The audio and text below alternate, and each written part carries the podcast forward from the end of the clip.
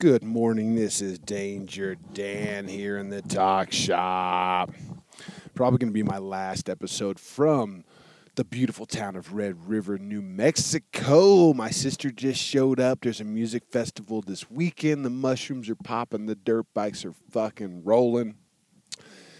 It's been great, but uh, I hear that it cooled off in Texas, so I'm going to head back because we got the Southern Throwdown next weekend. And I think, I can't make any promises yet, but I believe I will be there.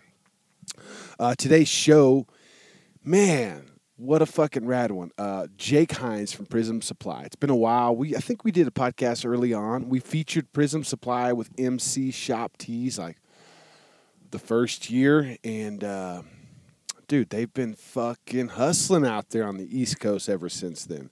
They got a great show called The Congregation coming up. I believe it's uh, the beginning of October. Uh, but Prism came out to Sturgis for the first time and put on a show with Harley Davidson at the Outlaw Square. Did a fucking had a pool, a tropical pool party at Outlaw Square, and it was rad. And I just wanted to get Jake's take on Sturgis. And then uh, after Sturgis, he went and did this crazy fucking ride called the Tour of Idaho. And dude, it's fucking gnarly. He equipped his motorcycle with the fucking chainsaw. And I, I really failed because I never even asked him if he used the chainsaw. So, fuck. But trust me, you're going to enjoy this podcast. It's a good one. Buckle up. Let's get into it.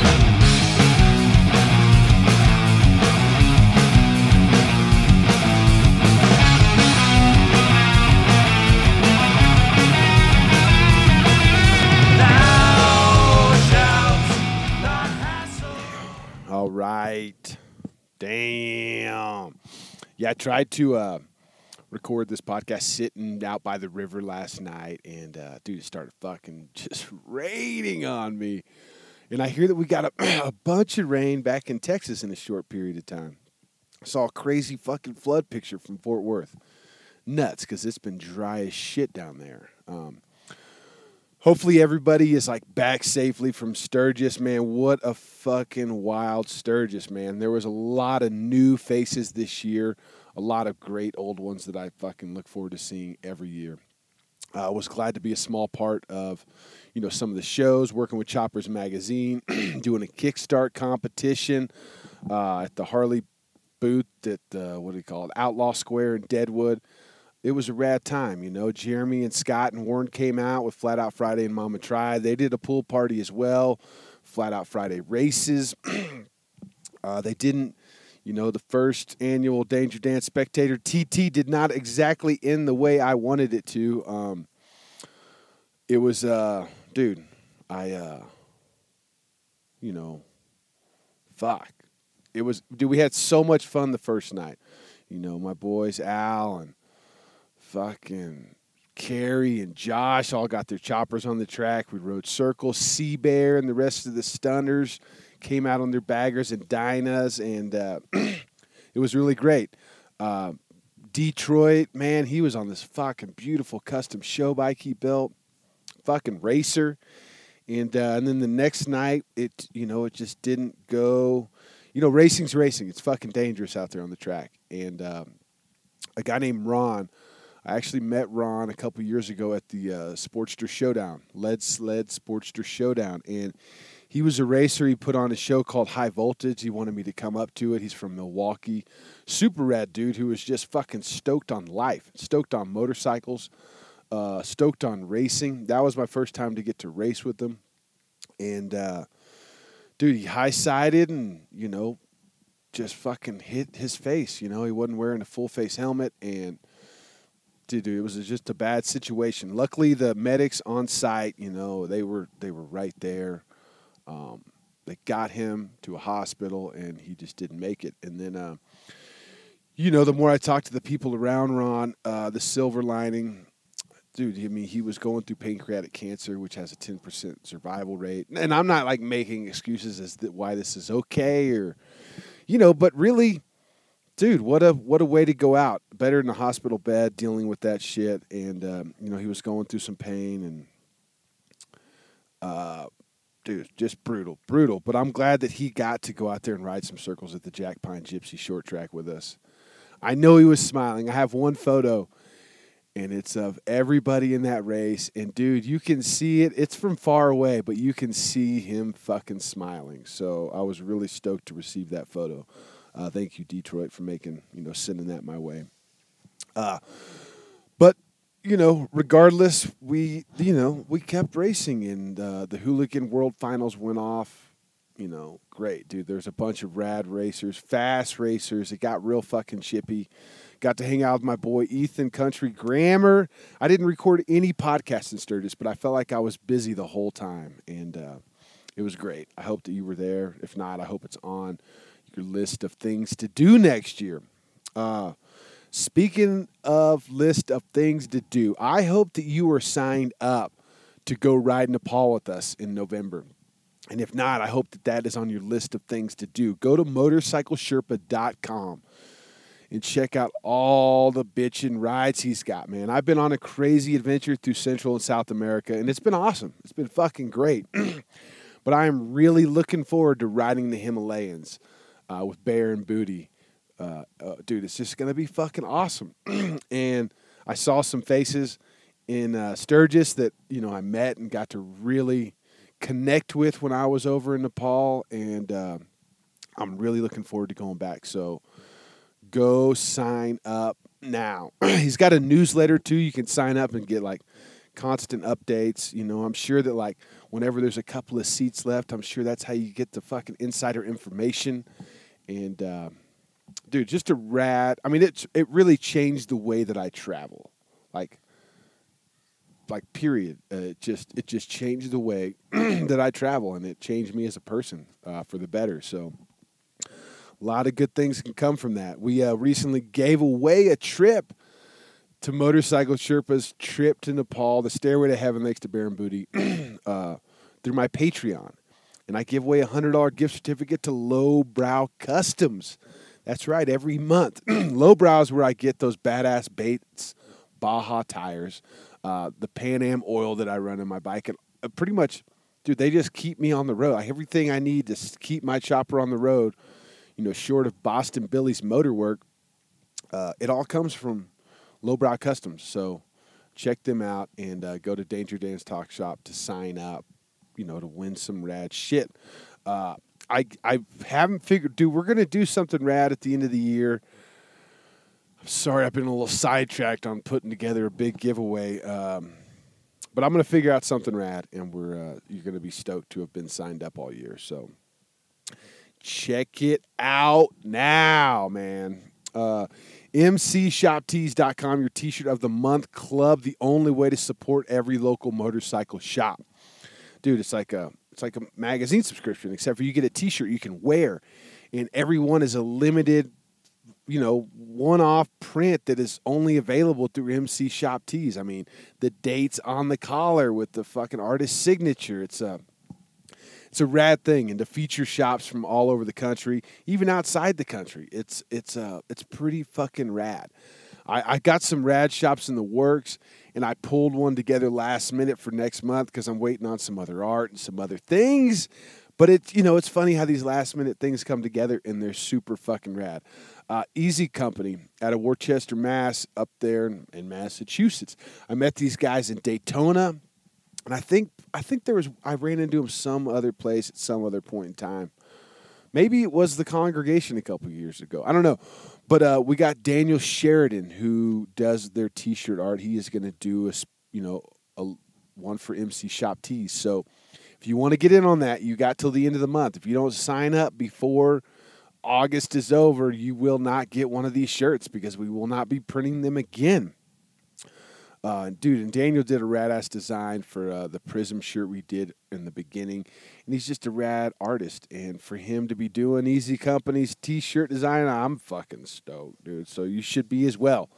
MCShopTees.com. Now, uh, before we get any further, I, I, dude, dude, what was I gonna say? I just totally spaced out, man. Uh, Jake Hines Prism Supply, uh, the Tropical Pool Party, tour of Idaho. Yeah, I don't know what I was gonna say.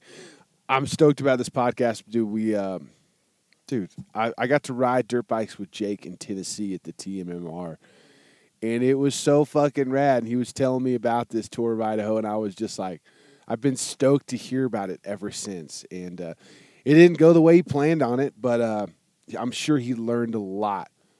And uh, well, anyways, I'll let him tell you about it. Here we go. Yeah, I haven't used Daniel since we did the Prism Supply shirt. Like, and that was within. I mean, that was the first year with one, like maybe the first What three or that? four months. Well, yeah, what was it? Three years ago or something? Was Two- it that long ago? 2018. Jeez, dude. So it was Um, like, Four years ago. yeah, March or April of 18. That's crazy. Time flies. I know that's a lot of shops that I've featured over the time. Do you know how many how many you've done?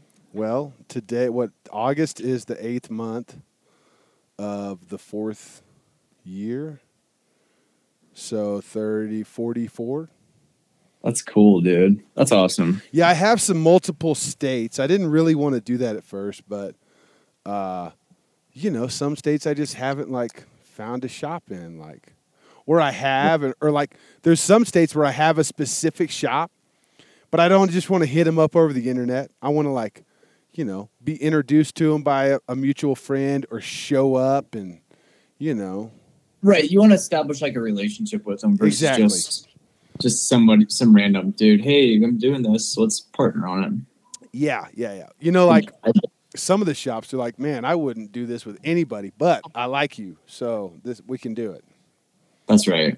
I get it. Like some of the shops, they don't even want me to put their phone number. like my machine shop, the the guy that does my motor work, you know, I'm like, what do you want me to Uh-huh. tell the people? He's like, don't fucking tell them anything. If they can't get a hold of me by B and B Racing, then I don't want to deal with them. okay, all right, that's All right, dude. whatever, you, say. man. Yeah, dude. And I, you know, I find that like the really good shops, dude, they don't want any advertising. They're like, you know, we can, we can barely, you know, keep the relationships going that we have. We're so busy right now. I mean, are you guys noticing that out there? I mean, it seems like this year, you know, What, with like so being so busy. yeah, like not being able to find like really good help or and then like s- supply shortages, you know, just stuff that's kind of like Well, piled so- on and So we have an we have an advantage there. First of all, our team is absolutely incredible. Like I love our team. There's eight of us now, which is insane. that's uh, awesome. Yeah, yeah, but we have it's just like a team of best friends. Really, that's what it is. So it, we haven't had a hard time finding help necessarily. And then on top of that, the supply chain stuff, we manufacture a lot of stuff in house.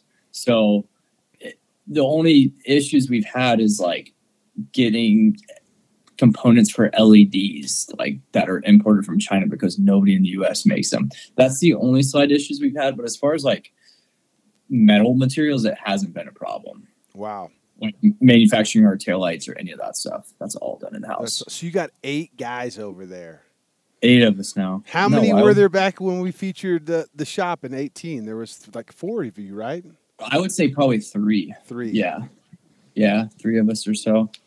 Well, so Congratulations, Jake. yeah, and we expanded uh, the shop since you've been there. What we- had the actual shop space, and now we've moved, or we we still have that space, but then we have a couple doors down in that same complex. Okay. we have a uh, a larger office, and that's like where the, I think we have four desks in the office, and then in the back is our shipping receiving room, inventory room. Nice. Are there Yeah. any other businesses that have moved in over there? Oh yeah, dude, it's packed. Yeah, Yeah. it's you wouldn't even recognize the place. Yeah, you got to come back. Yeah, when I came, fuck, I think it was uh 20. No, it was 19. I would say it was 19. Yeah, 19. I think you guys were the only, like, that was. bef- It was, remember, it was before we had a tire changer and we had to like cut your tire off with, a- with a cutoff wheel.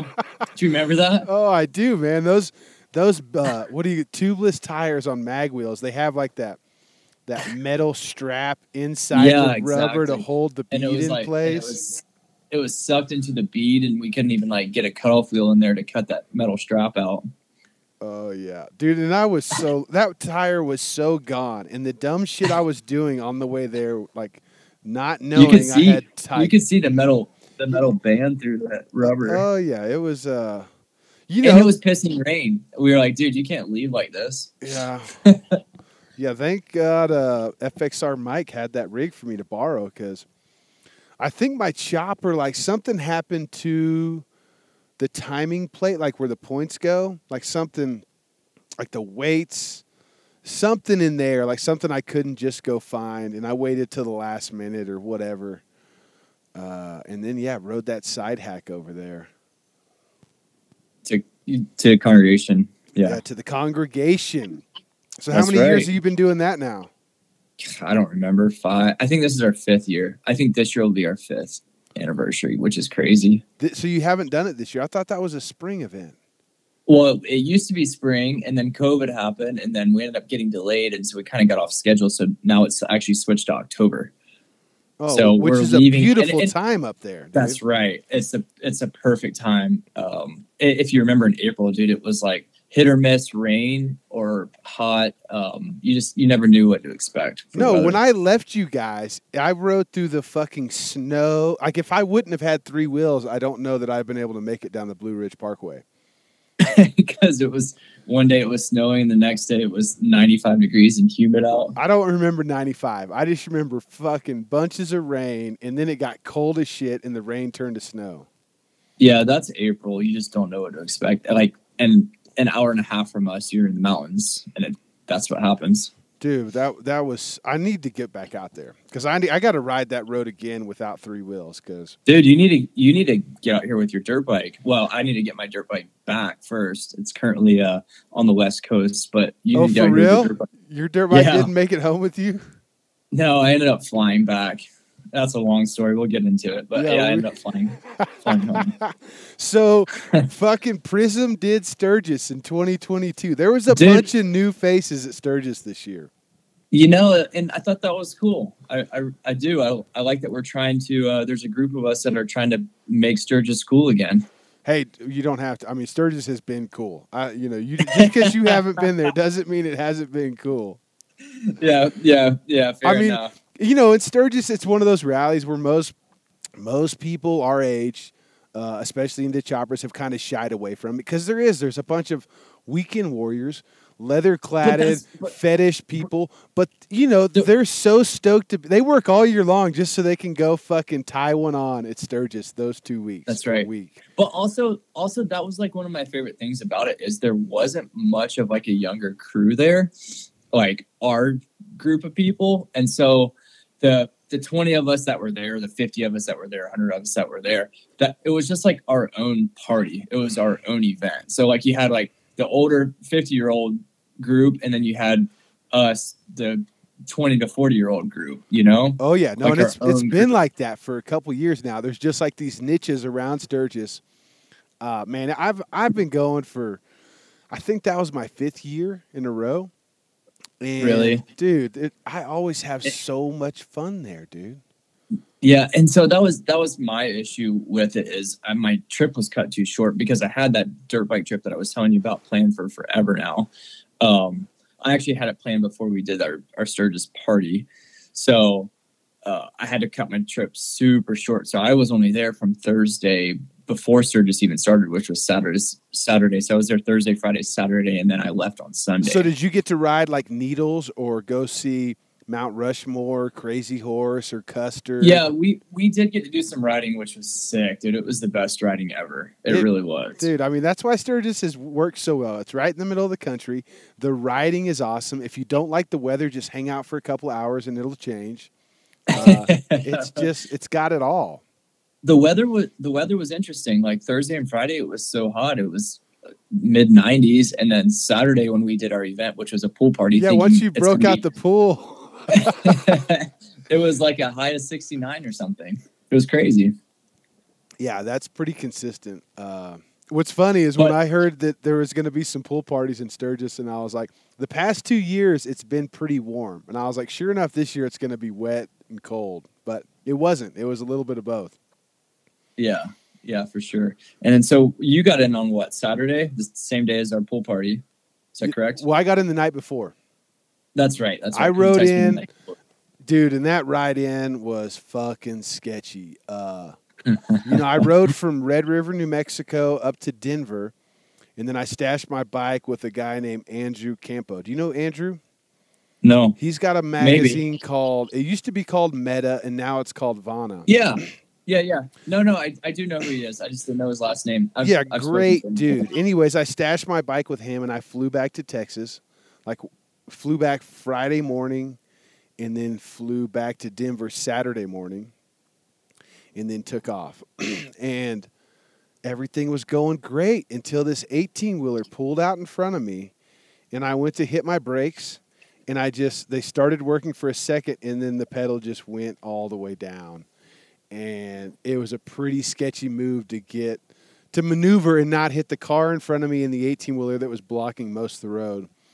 Uh, but then I didn't have brakes after that, and I knew I lost like all my fluid went somewhere. I blew a hole. There was, I wasn't gonna fix it, and you know, I just kept going, dude. And then it got- I know. How'd you keep going? How what'd you do? I Like how'd you stop? Did you just Flintstone it the whole time? Yeah, I did Flintstone it. Uh, well, shortly. what's crazy is shortly after my brakes went out, when I came into that next city, the next town, can't remember which one it was, but I. So my how far bu- out from Sturgis are you when your brakes go out? Oh, I how was like an. I was an hour outside of Denver, maybe. Oh wow. So I mean, five hours away, six hours. Yeah. And uh, that first town I came into, my bike quit running. And I'm like, what the fuck? But it was a blessing in disguise because I, I wasn't 100% sure my brakes didn't work at all at that point. You know, I hadn't used them since the 18 wheeler. And, uh, but my bike vapor locked, dude. I never had that happen. It got so fucking hot. When I finally disconnected the fuel line from the carburetor, it shot out of there like a rocket. And I was like, oh, that's probably, you know, I got a fuel issue. Because it acted like it ran out of gas. But then I, Right. let, I let it cool down. And then I rode. When I got to Newcastle, now Newcastle is when you get to the Black Hills. And from Newcastle to Sturgis, it's like, it's a sweet fucking ride, especially when the sun's up. Uh, but it was Yep. raining. I got rained on like five times, dried out each time, then got wet again. And I got to Newcastle, the sun went down, and there was nobody on the road. And that's what they call the ice box. Is that And so section this is- between Newcastle This is Friday night. This is Saturday Friday night. Saturday night. But yeah, that last stretch, dude, no breaks. It was the sun was down. It was dark. There's fucking deer everywhere. There's a bunch of turns, downhill, uphill. I was like so fucking tense. By the time I got to Deadwood, I hit you up, and I was like, "All right, I'm, I I hit you up, and you were out to eat." And I was like, "Nope, I'm just going to fucking camp, dude. I'm Like, dead. I've had I'm too dead. much." So yeah, that that was Friday night though. That was Friday night because it was the night before the pool party, oh, Okay, which is Saturday. yeah, you're right. But either way, either way, it doesn't matter. But fucking sketchy hey. right in, dude. at, at least you made it. So what what ended up being the issue because you were working on your brakes at the pool party on Saturday? Well, yeah, I had a guy, my my buddy, fucking a wasp, dude. He was actually our uh, one of the mechanics we took to the Mint 400. He's a he's a hell of a hand, and uh, you know we went and tried to bleed him again. At some point, I think I uh, I got my hands on some dot three or four, which is not what I run in there. But I was like, fuck it, you know, let's just stick it in there. So then that ended up clogging up the the master Seals. cylinder. I Yeah. had a line made the next day, and then I ended up having to get a master cylinder rebuild kit. And then it during all that, at some point, I like I lost the O ring in between the caliper. Uh, it was just one thing after another. I literally rode around Sturgis for four days with no brakes whatsoever. Which is not the place you want to be riding around with with no brakes. I mean, there's not really any place you want to ride with no brakes, and that especially is not one of them. That's right. That's right. Yeah. Huh. But I made it to the Oh. pool party, and the pool party was fucking. It was. It was a, dude. I mean, it was such a wild sight to see. You know, you. I roll in. I'm cruising down Deadwood. You know, you got the casinos. You got bikes lined up down the road, and it's like, you know, all baggers and Dynas and black, and then every once in a while there's a crazy custom paint job, and you know those the weekend warriors we were just talking about, and then you get to the square, and then bam, there's a bunch of fucking sweet choppers in a pool. And a uh, a skyjack, a scissor lift in the middle of it. oh man, when I was watching this fucking belly flop contest, dude, I was just like, yeah, this, there we are so close to having a serious accident. Right when that dude did the gainer off there, I was like, he was so close to just diving straight in three foot of water. You talking about the dude? He did like a one and a half to belly flop. Yeah, gainer? yeah, yeah, yeah, That yeah. yeah, I know, dude. He, he almost like dove right into three foot. Well, did you hear what happened at the lead sled party?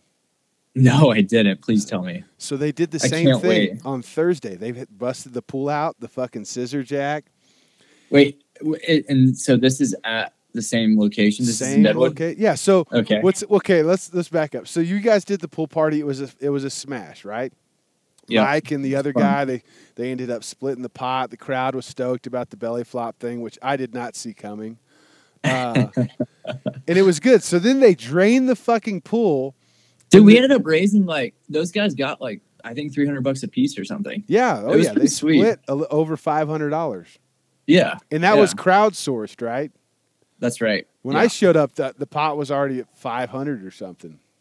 yeah, And I did need a pretty cool. bath, but I just, I just wasn't willing to do it in front of everybody. you never need a bath. Just Oh, keep that's what Mike said. standard. Kickstart was like, man, the only reason I got in was because I needed a bath.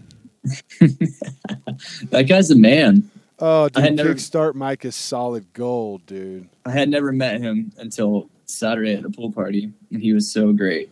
Yeah, I fucking love Mike. But yeah, so they, I guess they drained the pool that night and put Yep. up a fucking, uh, what do you call it? Put up the, The mechanical bull, for the choppers yeah. party the next day. Yeah, Which- right. was not as successful as the pool, dude. And it was hot as shit that day. And Right, they so were we having a they were having a power it. Yeah, they were having a power issue, right? So they couldn't make the bull like really throw anybody off. And we weren't aware of this until Oliver came up to me and he was like, dude, fucking give the next guy to ride the bull for eight seconds a hundred bucks. So I start saying that over the microphone. Sure enough, we got to take taker right out of the gate. And then the fucking guy operating the bull couldn't even throw him off. You know, I told him, like, hey, don't let this guy ride eight fucking seconds. And he, sure enough, the first guy, I have to give a hundred dollars because the bull is going fucking so slow. I'm like, you have got to be fucking kidding me right now.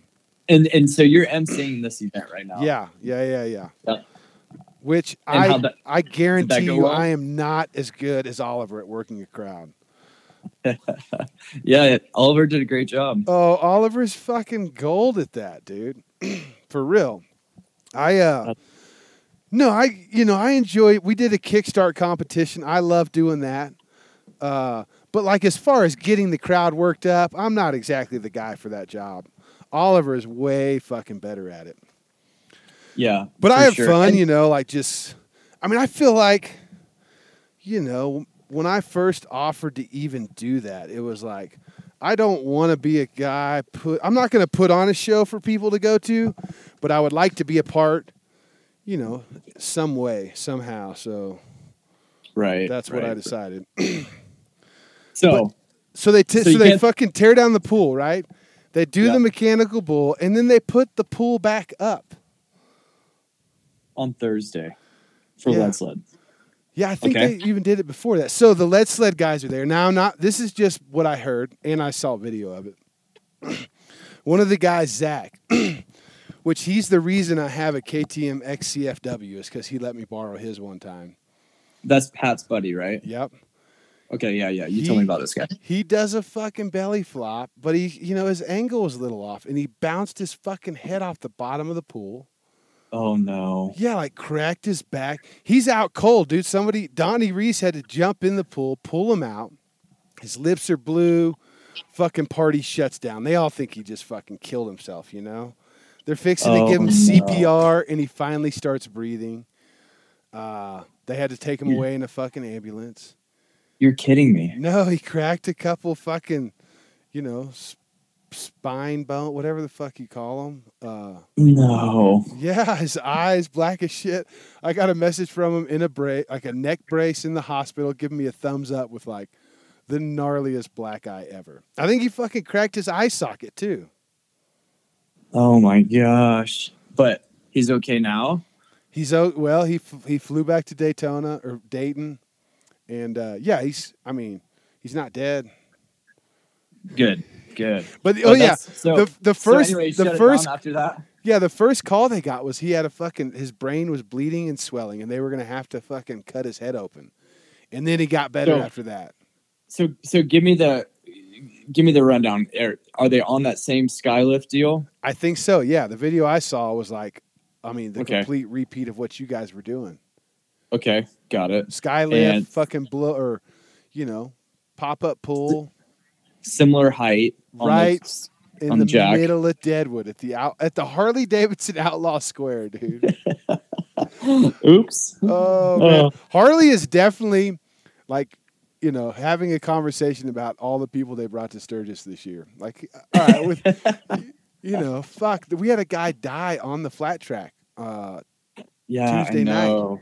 I I mean, it know. was fucking gnarly, dude. Crazy, right? It was, uh, dude. I mean, I don't even. Yeah, What, what was he riding? Was he actually racing or was he yeah, on a he was on a shovel head. Uh, and this guy, he's from Milwaukee. His name's Ron. He puts on a show called the High Voltage Show.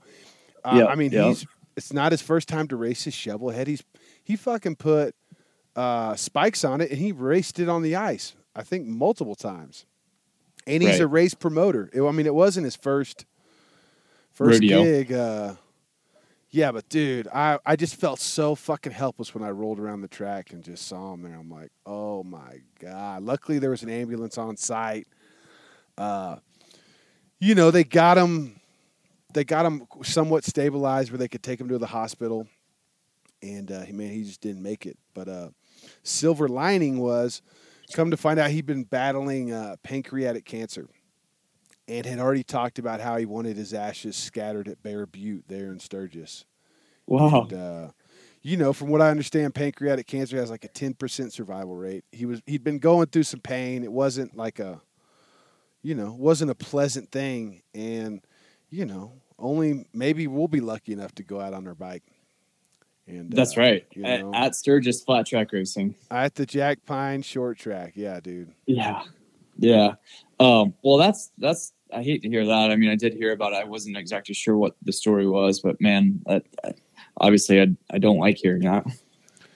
No, It's a bummer. He does. I mean, you know, and Nobody it was it was kind of like uh, you know we were racing. We, it was like a spec. It, really, the gig was we were antagonizing the crowd, getting to try and come down and beat Danger Dan on the track, and uh, you know it was kind of like a exhibition, if you will. But dude, when you're on the track and you're sitting on fucking two wheels, you're racing. You know, like exhibition or not, dude, we're out there, you know, trying to win, man. Right. Yeah. Absolutely. I would be too. Oh, dude, I actually. Uh, we had so I much actually- fun. I, I went to the uh, the Mama Tried little mini bike races. What do they call that? The Flat Out Friday. Oh, the boonie deal. bike. Yeah, I went to the Boonie bike race uh, right before, right outside of Sasha's. Uh, whatever. I guess that would be Saturday night, the night of our party. Yeah. And uh, and I was like, man, I really want to ride one of those. I really want to race one of those. Like that looks so fun. But then I was like, I can't. I'm going on this dirt bike trip. What's going to happen is I'm going to get on one of these bikes. I'm going to get hurt, and so I had to force myself to to not race one. But that would be so me to hop on one of those and do something stupid and Oh, that break my that reminds me, dude. Before the pool party, before the prison pool party, I went and did a hair scramble on the chopper. Me and my buddy Al and Nick rode our fucking choppers at the hair scramble that uh, Flat Out Friday put on Oh, that's right, because that was on Saturday as well. Saturday morning. Yeah, How was that? I mean. I, obviously, that's not something you want to ride a rigid chopper on. But, you know, considering what they had to work with, Jeremy's son, Loyal, you know, put a track together. He hit every obstacle that was possible to hit out there at the Full Throttle Saloon. And, you know, there was a there was a hill climb. He has like this section of like old broke down vehicles and cars. It's like a graveyard of vehicles, and we went through there. Uh, right by the crowd at the bar, they had they had these cars buried in the ground, and the fucking spectators were just chunking beers at everybody that rode by. And I jumped the cars like before the race, you know, to like get some photos and some video. On And then- chopper. yeah, on the chopper. And then during the race, I like stalled out on top of a car right in front of all the spectators just chunking fucking beer cans. I'm like, this is the worst place ever to stall out, dude. no, you did it on, purpose. pedestal. Entertainment. Oh no, absolutely not. The jump had changed after the dirt bikes went over it a couple times. Dang, that's great. But you That's know, it- but it was that's- another. So that's go that's ahead. one thing I love about Sturgis is is how outlaw it is. Like you can do whatever you want at Sturgis and it's okay. There's just no rules. Oh, and yeah. that's what makes it fun. Oh yeah. Oh, I mean, it, dude, it's like the full throttle and the buffalo chip. Things are fucking. I mean, if you can't have a good time there, you're not going to have a good time anywhere. That's right. Yeah. For sure. It's different than any other of the events that we typically go to because now there's so much fire department rules and county rules involved that it takes a, a lot of the fun away from it. I mean, keeping everybody safe, I guess, is what they're doing. They're doing their jobs. Yeah. We'll let it slide. Well, I mean, you know, it's so much funner to do shit when you're not supposed to do it. That's right. That's right. but uh but So yeah, the- dude, it was So having Prism and Flat Out Friday, Choppers Magazine come out to fucking Sturgis was awesome. You know. Uh, dude, I, I loved it. I really did. It was great. It was epic. I can't wait for next year. are you guys going to do it? That's what that was going to be our next question. Like, are you going to come back? I hope so. I mean, I, I'll be back for sure. I hope we can do another event with Harley. I thought that was great. I hope that they uh, they enjoyed it. I want to do some some bigger and better things next year. But again, it was like it was my first year, so I didn't really know what to expect going into it. So now I kind of know what to expect, and I can kind of grow from there. What it? How did it uh, meet your expectations, or did it meet your expectations? Hmm. Um. It at first I was a little nervous because it was somewhat hard finding bikes that they're like cool bikes that we like. Because, like you said, there was just a bunch of weekend warriors. But then, as the day went on, it, it got packed. You know, like where all you guys were parked. Which, by the way, I got in trouble where all you guys. I got in trouble by the dude that uh, runs Deadwood Oh, yeah. Square, or Out, Outlaw Square, because of all the brake fluid that got leaked there. Yeah, I heard about it the next day. They they tried to put me in charge of putting the diapers on all the bikes, and I'm like, here's the deal: just because I got the microphone doesn't mean I'm going to help enforce any rules. Okay, actually, it means exactly the opposite because I'm the reason that you're in trouble now. Is because that's I'm the one that left the mess over there on the fucking bricks. yeah, so I had to deal with that on Saturday night. Um, but I was like, dude, I'm sorry. Like, if we have some degreaser, like I'll get on my hands and knees and I'll scrub all this stuff. but they're these are choppers. Like, what do you expect? They're gonna leak. Like, I, I don't really know what to tell you. But anyway, um, so yeah, it, it took a minute for the party to fill up.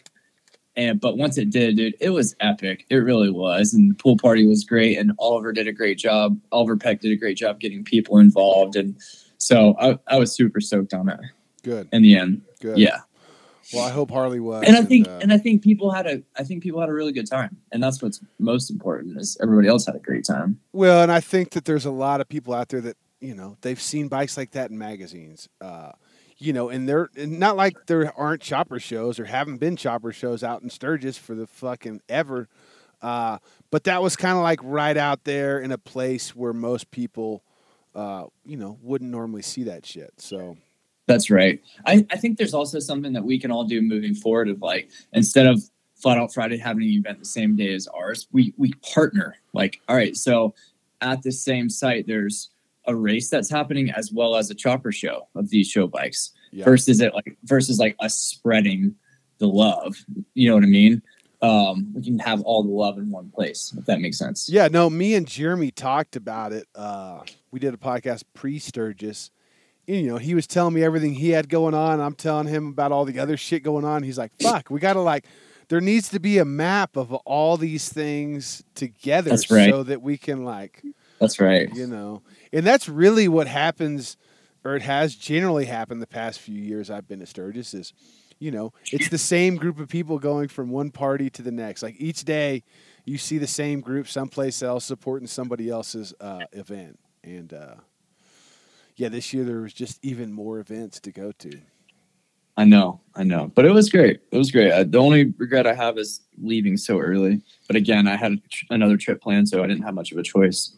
Yeah. So It, it seems like seems like the majority of the events were happening after I left, which is kind of a bummer.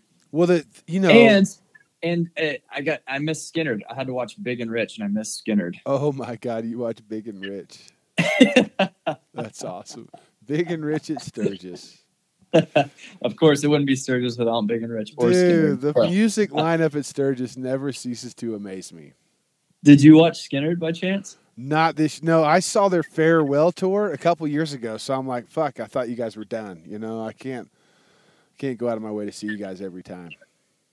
That's what they always do. I This wish I would have seen time. Rob Zombie though. That's where I fucked up. Is uh, Oh, I didn't even know Rob Zombie was playing. yeah, Rob Zombie played on Monday, and they said it was sick as fuck, and I bet it was because. You know, he's a very theatrical person, and you put him at a place like the Buffalo Chip where they have like, you know, all the possibilities in the world to do whatever the fuck you want on stage, and they have these giant fucking screens, and I bet it was so sick. Yeah, I bet it was.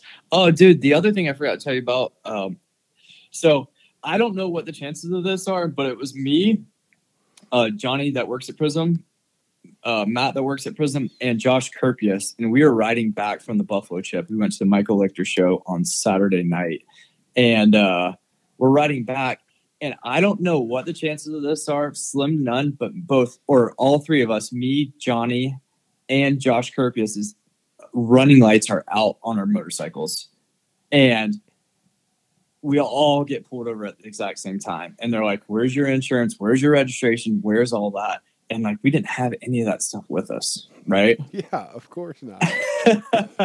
and so I was just like, dude, I promise you, I promise you, my bike's legit. I just don't have it with me. My phone isn't working because the signal there sucks. Um, I can't pull any of this information up on my phone. And he was just like, all right, well, go buy a headlamp and use it as your tail light or as your running light to get back, and it'll be all right. And I said, okay. And so we had, we all three of us stopped and we had to rig up a, a headlamp as our tail lights. Did he throw you in the cop car? No, he didn't. Thankfully, I thought I thought Johnny was going to get in trouble though because his bike was like last registered in California five years ago or something. From my experience, I've been pulled over in Sturgis every year at least once until this year. And I mean, they're generally pretty, as long as you're not slobbering drunk. I, I tend to have great experiences with them. Now, I've heard other people have had other stories, uh, but maybe they're just not communicating They kind of they did they did come off harsh at first. I will say. I mean, I'm Yeah. sure that's just part of their part of their skit. yeah, Um, especially when you're they- riding fucking shitbox choppers like you guys are. That's I mean, right. They That's they right. thought they fucking pulled over some serious fucking dirtbag outlaws. That's right. And then we kind of killed them with kindness, and then they left us alone after that. Dude, That's, that's the the game. that's the way to do it, really, every time. Yeah. But yes, that was my Sturgis experience. It was great. So no tickets or nothing. no tickets. They were like, "All right, be safe. We trust you." But I, like you said, I think they were just making sure we weren't plastered, hmm which we weren't. We each had had like a couple beers within four hours. The Lichter show was great, wasn't it? Dude, there were so many great bikes there. So so much great artwork, and that was cool seeing a bunch of our friends' artwork up. Yeah, absolutely. And Lichter Lichter's show is always like it's a must when you're at Sturgis. Uh, Yeah, the bikes he brings in, the art he puts on the walls, the photography. I mean, he always and it's a great. It's it really is a great mix of bikes. It's not like oh these are all 1960s to 1970s choppers. It's not like that at all. It's just like a great mix of different art. So could there was a lot of BMW, BMW, Harley, Indian, you name it. there was a lot of badass bikes in that show. And That's right. The one that sticks out to me the most, that like I was just like, "Fuck, this looks cool as shit," was I think his name is Danny, Danny something.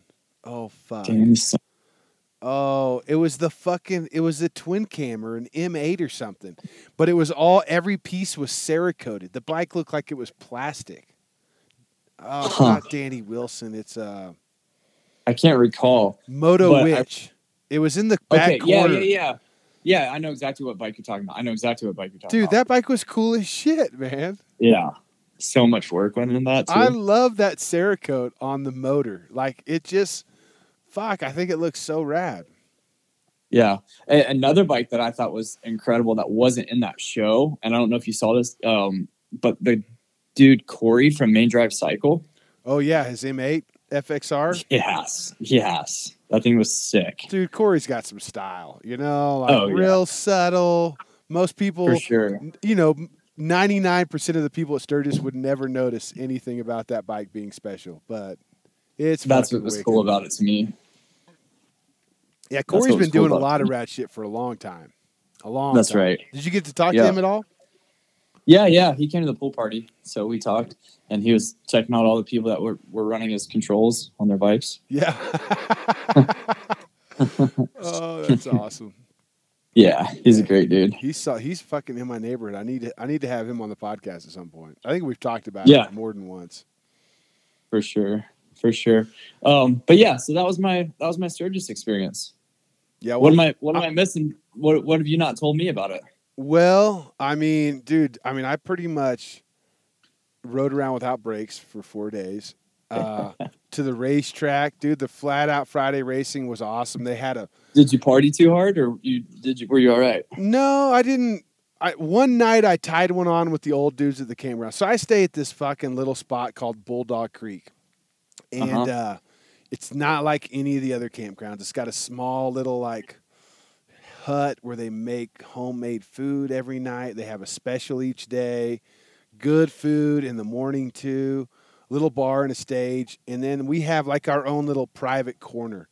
Uh, that my friend PA he he comes up from Texas at the beginning of the summer and just works at the place all summer long, and then takes off for the week at Sturgis. And he's got like he's got a chopper, he's got a couple of bikes, he's got his toy hauler, he's got like his own house set up up there. And we just kind of crashed his place. And one night, me and uh, my buddy Ethan White, Country Grammar, we stayed up Yep. drinking with him till fucking early. And then I had to go do a video shoot. I, I talked in front of a camera for like four hours, and I'm sure my eyes were fucked up. And uh, but it was good. You know, I, I enjoy hanging out with those guys. I only see them at the uh, at the campground. They actually came to the chopper show for a minute, but uh, yeah, that and racing. Dude, the fucking hooligans, they came to win, man. And, you know, fucking Jeremy Prack, I love his energy and the amount of Yeah. thought that he puts into everything he does, you know, and the Mhm. intent and the idea. You know, he's aware that the racing's not possible if you don't put on a show for the spectators. But That's he right. knows You gotta- that, you know, the the racers aren't going to come unless there's a fucking race, you know, like he he juggles the both of them very well and uh, you know, I look up to what he does and respect him as an individual and a promoter and uh, you know, I, I just enjoy being a small part of what he's got going on.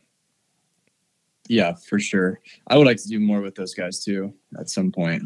And I got to hang out with Warren. You know, like I've never, I've never spent much time. I think I shook his hand once a couple years ago, but you know, I've hung out with Scott and Jeremy quite a bit. Uh, but you know, to get to hang out with Warren and get to know him, super rad guy. His fucking All those guys, all those guys are great. Yeah. Yeah, his knuckle his knucklehead chopper was bad. dude, he almost won the Kickstart competition. Did he?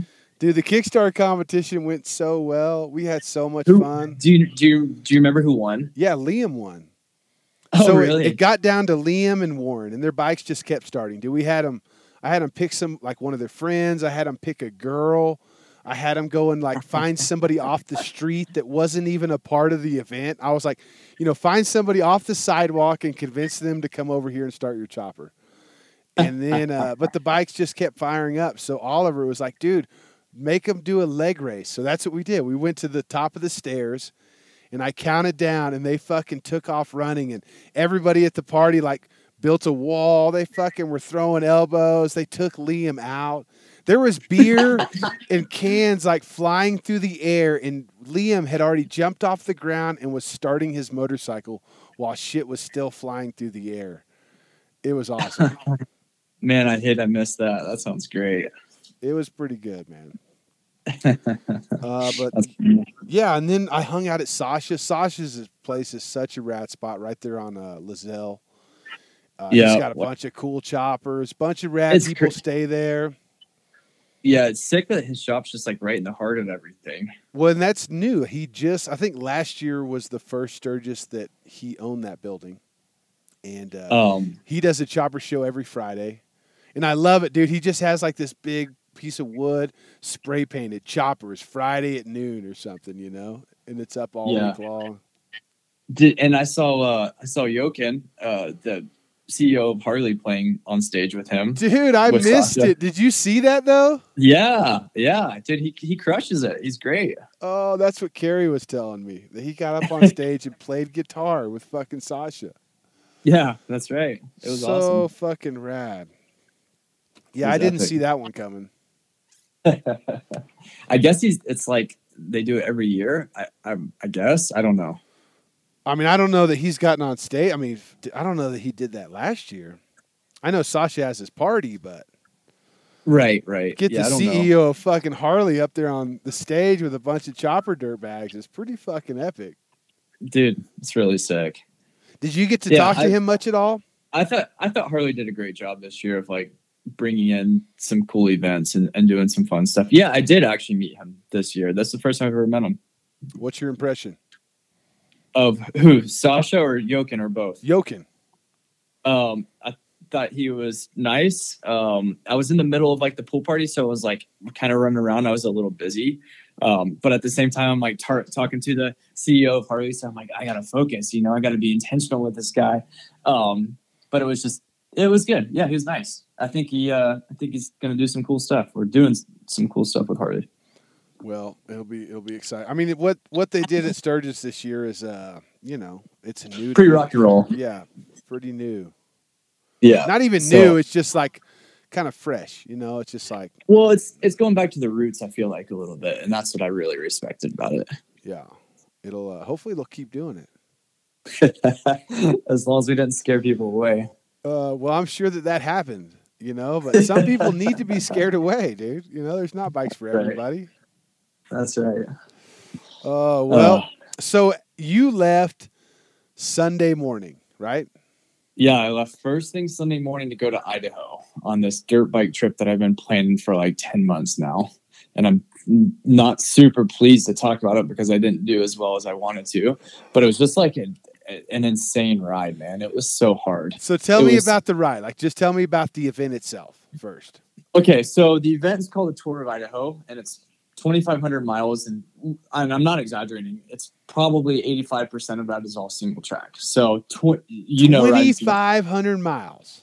yeah, 2,500 miles. So, very, very, very, very slow miles at that. You know how riding single track is. Oh, dude, I did And- 39 miles the other day and was smoked. And how long did that take you? Oh, it was four and a half hours. Exactly, exactly. So that that's what I'm getting at. And then when you're on like the hillside of a mountain, you can't like inch over, you're gonna die. Basically, you're even more cautious and slower. Um, so yeah. Anyway, um, so the tour of Idaho, it's Uh, 2,400, 2,500 miles, and it's 13 days total. There's a couple days off in there where you're supposed to get new tires and do some maintenance to Oh my gosh. They're, who puts this event on? Who is like, who is so fucking gnarly that they're like, offer this as an event? Yeah, and it's it's it's not an event where you even like get a trophy or anything. It's just like a bragging rights event, basically. Like the dude doesn't get paid for it. He doesn't charge for it. It's just you sign up for it and you do it. So I think I found this guy. I think I found the blog. Like it's just like a, Yeah, it's a shitty like the dude's using you know i mean it's it's a it's a blog that looks like it was created in the early aughts is this the that's same right. one? Before before they had Shopify to create easy websites, is Yeah. when this guy created this. Is- That's what you're saying. yeah yeah, exactly. Uh, the dude name, the dude's name is Martin, and he's kind, he's an older fella. I would guess he's like uh, late fifties, early sixties, but he's like his history was in rock climbing. So he like climbed Everest and did a, and, uh, any sorts of hiking or climbing like that, like any tough adventure he did. Um, so anyway, that's kind of his history. And then he got into riding dirt bikes and he was like, I want to create this really, really, really hard adventure ride. And so then he created the Tour of Idaho and he's been doing it, I want to say 15 to 20 years now. And it's Oh. again, it's not it's not a well-known event just because he doesn't care about it being a well-known event. He just wants these people to sign up, like these tough people to sign up and try to do it. That's that's wild. You know what's crazy is the crossover there is I've been noticing a lot since I've gotten my Harley Pan America and been, you know, immersing myself, not even immersing, but just kind of like, you know, digging into the adventure world.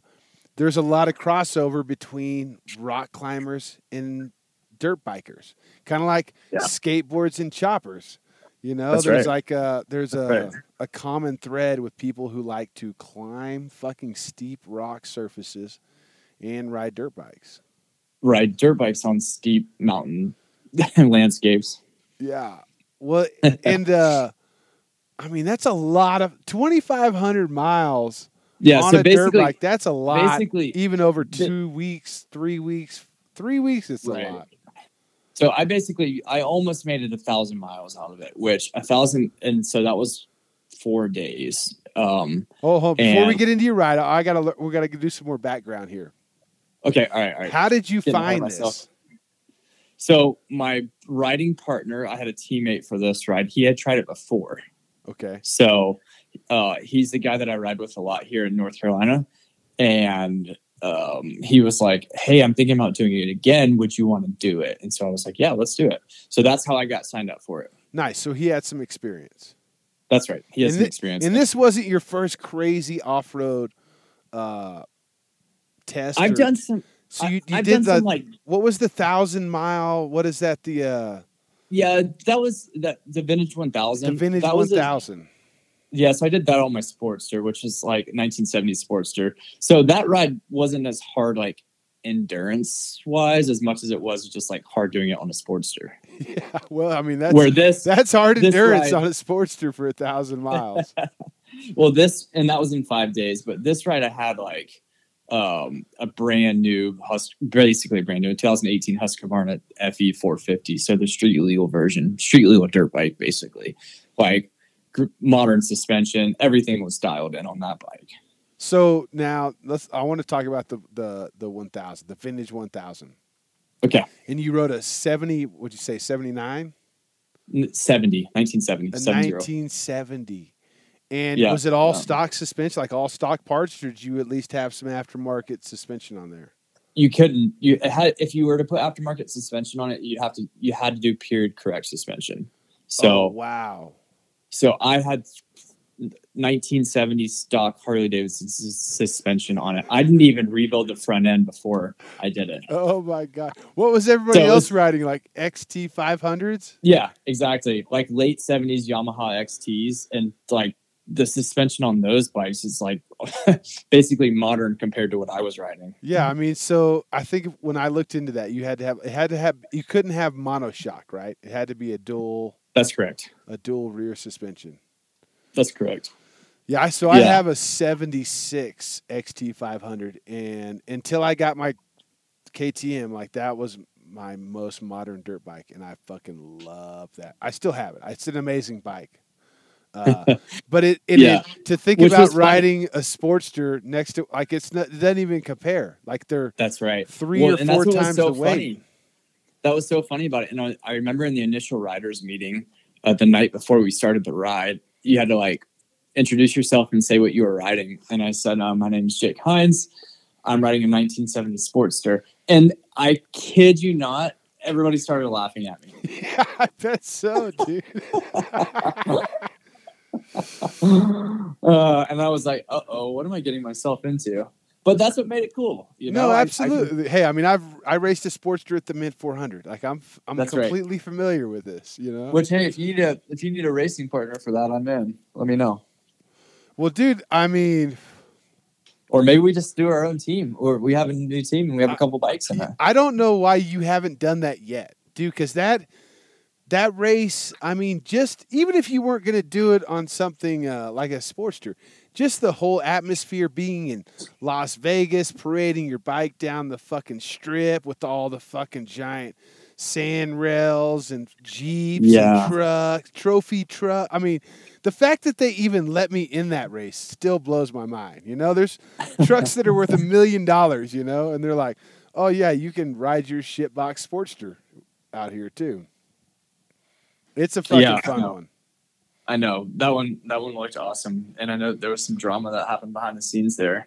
Oh, it wasn't even behind the scenes, dude. That fucking Joker, dude. yeah, it wasn't guy, even behind the scenes. You're right. dude. This guy, you know. So and and recently he fucking he screwed somebody else over recently, Rich Silva. But yeah, some dude raced it for the first time, and his bike broke, and he got stuck on the track, and he just started complaining that he didn't get rescued immediately, and I was just. I, I try and stay out of internet drama, but the fact that they even let us take our Sportsters on this fucking track, I'm like, dude, don't fuck that up. You know, like that was kind of where I was. Like, I didn't want him to piss off the promoters so much that they're like, dude, it's not even worth letting 10 Sportsters come and race our race Yeah, true. if we're going to get this much of a headache from some fucking tool. Yeah, for Uh, sure. Yeah, that's definitely a fun race. But the Vintage 1000 looked fucking rad too because it was, you know, it's a little bit tighter. It's kind of like this Tour of Idaho. It's not really well known. They probably do a little right. bit more promotion behind the Vintage 1000 than the Tour of Idaho. Yeah, the Tour of Idaho guy doesn't want to do any promotion. It's like better for him for people to not know about it. Yeah, because it's, I mean, how many people did it this year? Well, so there's the way it works is there's one team that basically goes a day for um for two months straight. Holy So shit. yeah, Dude, that's yeah, a exactly. lot of work for this guy. Two months That's right. straight? and he's the only one that does it. So it's more or Like- less like it's not even, it's not a race. I mean, are they even keeping times or is it just like, No, it has nothing to do with times. It's either you make it or you don't, and it doesn't matter. It's not like there's a third place. Oh, you made it third furthest. No, that doesn't matter. It's hey, did you complete the entire ride or did you not? So is it all on BLM or is it does he have to like open up some private all land to make it happen? it's all on BLM, all of it. wow, dude, some of the gnarliest riding I've done on the Pan America was in Idaho. Like Yeah. by a long by a landslide, dude. The It's gnarliest crazy. shit. There's nothing in Idaho. There's nothing in Idaho other than land, potatoes, and ten people.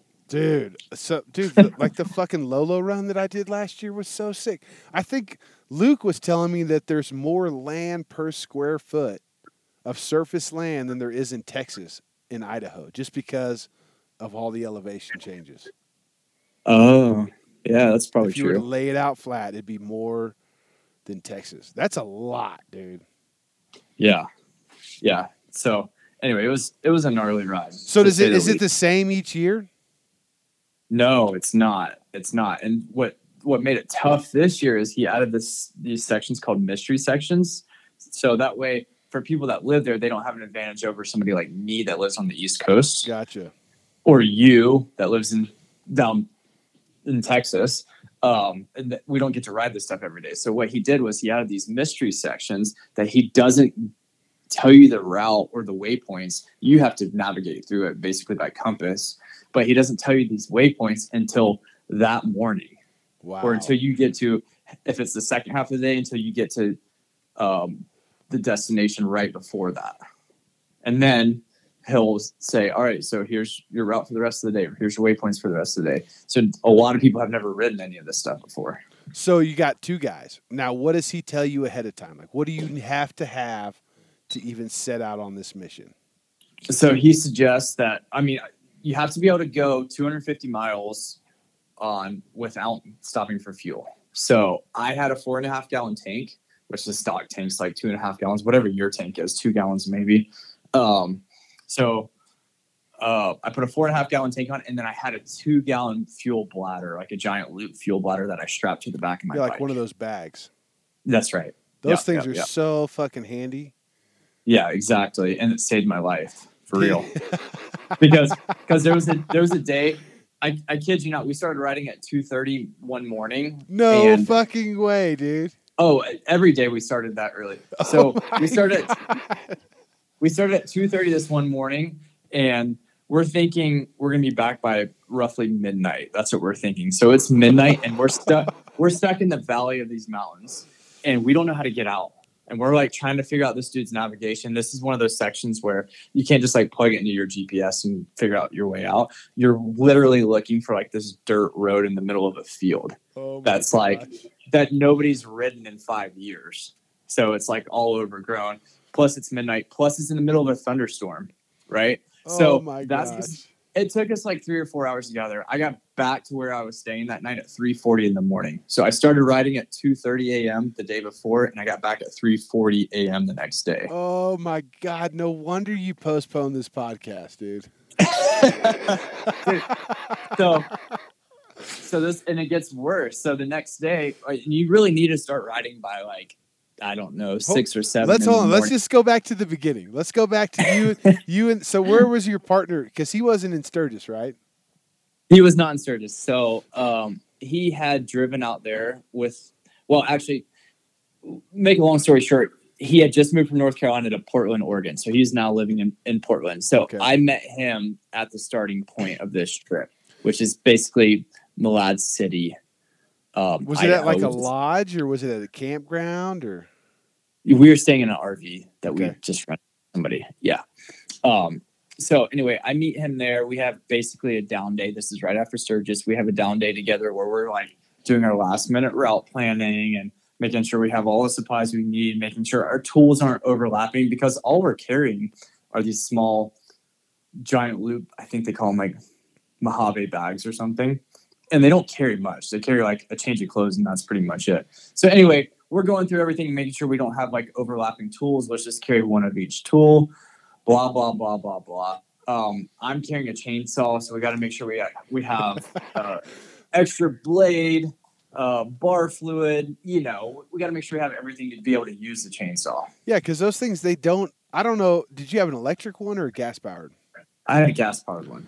Okay, so It was a, does- a Stihl ST 194 or something. Okay, I like have that. it still as well. Does it hold the bar fluid? Because it seems like every time I put my fucking chainsaw in the case, all the bar fluid is in the case when I go to use it Yeah. the next time. That's right. It it did leak bar fluid. It did. And you had this mounted on the front of your bike.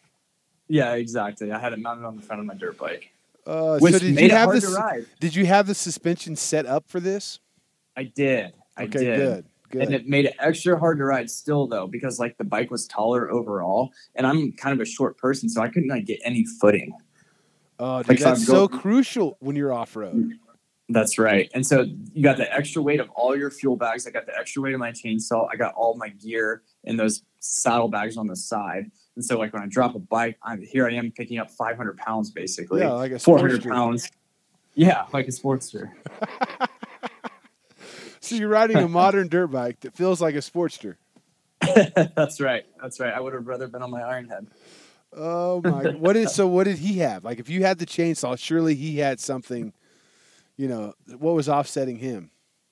Um, he had he definitely had more supplies than I had, like Okay. more tools in, in general than I had. But I I definitely had the uh, I definitely drew the short straw on that one. Where now? Did you guys have like backpacks with water? How did? What was the water situation? Yeah, so I I had one of those Klim vests with all like the pockets in the front of it, and then it has a, a water bladder in the back, just like a CamelBak in the back. Are, Now- are you familiar with what I'm talking about? Oh yeah, I know exactly what you're talking about. Now, did you Those- guys have those- pads as well, like a chest protector? I didn't wear a chest protector, and that was like a last minute decision that I chose not to do because that vest was so loaded down. I was like, this will kind of act as my chest protector. Yeah. But I did. I had elbow pads I had knee pads, and of course I wore like my regular dirt bike gear. So my normal boots, um, normal pants, jersey, all that. Now, were they like fucking Tech Tens or were they like enduro style boots? Um, um, they're nice Gaerne boots. Yeah, like full on fucking dirt bike boots. Yeah, like expensive, nice dirt. bike Something you don't want to hike around in. That's right. That's right. Yeah. um wa- waterproof but that was another problem like they're waterproof boots but as soon as you like do a creek crossing no. they just fill with water and then water sits in them Yeah, you don't. I've learned that with boots. You just waterproofing is like a sales gimmick. It's not. Yeah. It's not effective. It's it's if anything it's the opposite because it just makes your gives you like trench foot which is what happened to me Yeah. No. I. I. I. I developed trench foot and Sturgis this year. did I you had waterproof fucking Justin boots because that was all that I could get my hands on a couple months ago. And dude, I ended up ripping the liners out one day. But yeah, no, I my fucking all ten of my toes had blisters on the bottom of them when I got back. Yeah. I can only imagine what you did being in those for that long each day, dude. Yeah, it was it was pretty gnarly. So anyway, we had we had a down day right where we're going through all of our gear, getting everything prepped. Um, and dude, we're just eating as much as we can because we the dude that puts the event on, he's like, you're gonna be in a a calorie def- deficit. Like you will be. You cannot eat as much food as you need to. So just eat, eat, eat. And so we're eating as much as we can, like the couple days before. Now, were there other Um, teams there, like pre gaming as No, well? no, no, no. You don't. You're not allowed to uh, associate with any of the other teams. No either. way. No Yeah. way. Yeah. Like you're not even it's- allowed to before the thing. No, you don't see anybody, and that's part of it. What makes it so mentally hard is you're just either doing it by yourself or you're doing it with your partner. Um, the maximum number of people that you can have on a team is three. So you can either be a one man team, a two man team, or a three man team, and you have different routes depending on how many people are in your team. No So- fucking. This guy's an animal. Martin Yeah, is yeah. an animal, dude. yeah. So uh, we're going through, and we have like multiple different ways of GPS tracking that we're doing, and our different routes. And So you've using- got you've got like a GPS on your handlebars. Were you using any app on two. your phone? I had two. You have two. I was using. I, I was using Gaia GPS on a spare iPhone that I had mounted on my handlebars, and then I was using a Voyager Pro, um, which is if you're familiar, that's like that dirt bike thing. Remember when we rode together? I had that like Yeah. monitor thing that was GPS, but also told me engine temp and ambient temp, that type of stuff. So anyway, I'm using a spare iPhone that's running Gaia. Are you familiar with that program? Oh yeah. Yeah, and that was a game changer having Gaia. And then I'm running my Voyager Pro, which has like all the BLM trails loaded, preloaded to that. That's impressive. I mean, Gaia then has that as well, right? And then I had my other phone, like my normal phone, that wasn't mounted on my handlebars because I wanted to keep it safe. But I had that running like a different map in Gaia as well. Did you have So a had three- battery pack for that, or how were you keeping everything charged? Did you have like a different alternator Yeah, so I had a- bike? I had a tank bag and I had a SEA or SAE connector. Do you know the adapters like that you would put on like a battery charger? Yep. Those like quick plugs. So I had that ran to um, a USB, and then from there I could charge my helmet light. I could charge all my phones. I could charge. Um, I had like a um, what's it called? Personal beacon thing. I had one of those oh, that Oh, I had like a, a push button deal. Yeah, yeah, exactly. So I had to keep all that stuff charged the entire time, and that was that was difficult. But basically, I had this like USB cord that had it was so it was a USB on one end, and on the other end, it had an iPhone out. It had a mini USB, and then whatever the normal other one that looks like a mini USB is. And so I could charge three things at once on that one cord. Dude, and your bike could handle that? Did you have to do anything to the motor or to the charging to the stator. No, the stator the stator on those the street legal bikes is better than the motocross bikes or the just the trail riding bikes. Gotcha. They're already Okay. they're already kind of set up for that. Dude, So- that's a lot. Of, I, I'm just thinking about like on my Pan America, just trying to keep a few things charged, uh, which is mainly my phone. You know, like your headlamp, the fucking extra GPS. Like that's just a lot, especially when you're trying to navigate. You know, you like you've got all these other things taking up your fucking available, you know, RAM, if you will. Yep. That's a And lot, just make- dude. and then making sure you're remembering to like So- track things and turn them on and turn them off. And Yeah. So was he running the same kind of shit on his bike, your partner? yeah, he was basically running the exact same setup. Oh my gosh. Yeah. Yeah. Did you And so he you guys didn't ever get separated or anything. Like you guys are staying together the whole time, right? Well, that was the plan. The plan was to ride like side by side the entire time and never leave each other's sight. What we didn't think about is like the dust. The dust in Idaho is gnarly compared to here, where it just like sits. It's like smoke. Yeah. Um, so if you're not literally side by side, if I'm like 10 feet behind them, then this smoke is just like, or dust is just blowing up and sitting there. Like, Yeah. and I, I had to wait five minutes for it to pass. And I wasn't Holy used to it. So it was just one of those things of like, instead of one of us using brain power to navigate, we've now both had to use brain power to navigate because we weren't together. Yeah. Now we had we had radio. Oh, that was another thing we had to charge. We had radios with us, That way, when we got separated, because we didn't have phone service or anything, that way when we got separated, we could radio each other and be like, "Hey, Not like Bluetooth or anything, but like fucking Motorola radios. That's right. that's right, trucker radios." Wow. Yeah, which that was one of the best things we had for sure. No shit. You guys were able Mhm. to talk the whole time. Yeah, exactly. So, um, no, I mean, we weren't able to talk the whole time, but hey, if if I fell, I would be like, "Hey, Dylan, I'm down. Give me a minute. Let me catch up." Okay, so like, like my Cardo. Like if I hook it up with somebody and I'm riding with them, I got music going. If I sing along to the music, they automatically hear it. So on your setup, you got to press a button for him to hear what you're saying. Uh, yes, yes. What what I'm saying, what I, how we communicated was with like a beep beep radio, like a Motorola radio, Okay, not like a headset like you're talking about in your helmet. like okay, so you didn't have anything in your helmet. I did, I did have a Sena, but it really didn't work unless you were like right up on each other. Really? Yeah, like going through the mountains. Were you listening was to music? I was, but I couldn't even like. I, I just had to listen to like some non-lyric music because it, I felt like it lost my focus if I was listening to any music. Or I tried to like listen to a podcast and I couldn't focus. Dude, so you were that fucking sucked up by just navigating. right?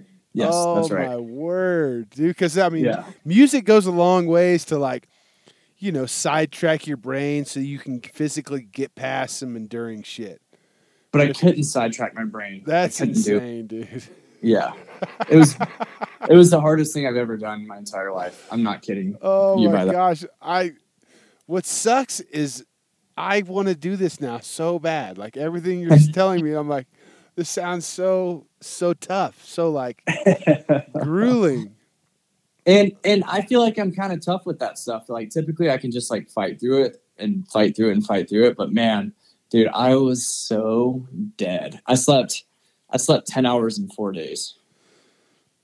Holy Like shit. total. So what kind of preparation? Let's talk about like physical preparation did you do? Like as far as like any sleep deprivation or just uh, were you riding your I- bike certain amount of hours a day? I mean, I didn't do any I didn't do any like sleep stuff and I wish I would have. Like I was not prepared for the lack of sleep. That was my biggest issue. yeah. Again, I was sleeping anywhere from two to four hours a night. now were you doing anything like uh, caffeine or Adderall or I mean, Yeah, yeah, all all the above. I had, um, but the problem is the problem with that was I didn't have any food in my system, and so it was like when I would take anything, I would start to feel kind of sick, oh, like yeah. I would get nauseous. Oh, So I just like stopped. I just like went completely natural after the first couple days. So uh, Charlie, uh, Charlie the Nomad, he used to put on the Stampede race across America, where they'd fucking Uh-huh. race hand-built choppers across. I mean, literally from coast to coast. What he would do is he would, months before the race, he would quit doing all caffeine, and then he would stay up on the weekends, like literally just not The entire weekend. the yeah for the weekends just just to train himself to be able to go and then when the race came that caffeine works so fucking good and caffeine is so easy to get on the road you know uh uh, it'd be That's interesting to done. talk to some of the other racers to see what they do you know like I know. I know. I should have prepped. I should have prepped more for stuff like that. no but no i think i think your first experience this is the way to do it you know to That's like right. really And so I I trained physically hard for it though. I really did. I was like I was running miles and miles a day. Um, I was doing like HIIT style workouts. I was riding my dirt bike a lot. Physically, I felt fit for it. I really did, and I still stand by that. I don't think that was the issue for me. Yeah. Well, I mean, I Oh. when we rode in Tennessee, I mean, we did some gnarly shit, and you were fucking. Not that I'm like an example of the extreme caliber caliber of uh, fitness, but you were right on my fucking tail the whole time. It didn't matter how many trees we jumped; you were right there, Oh no, I, I don't. I wouldn't agree with that. dude. You You were were, on my you were right there. I mean, I was Yeah. pushing myself to the fucking limit, which is just what I do all the time. Uh, and you were Yeah. right there with a smile on your face, dude. Dude, I love that. The riding in Tennessee was so great. That was one of my best riding experiences for real. Just like leisurely riding. It Yeah, was so fun. And I can't wait for I mean, I love going into the unknown. Just like, let's see where this, like, what's beyond that? Hey, let's jump over these trees and see what, you know, even if we That's have to turn around, let's just go check I it out. like a I felt like a little boy on an adventure. Like we don't know where we're at or what we're doing or how long we're gonna be out here, but let's just hop over these trees and see what's on the other side. We may we may run into some farmer that has a shotgun and he's ready to kill us, or we may run into like the prettiest lake. Speaking of that, speaking of lakes, how about those people that were uh, drove into the lake there in Tennessee? Oh my god! No, that wasn't a lake. That was a river, dude. The guy was like in the fucking water, and that lady was like trying to act like nothing was going on.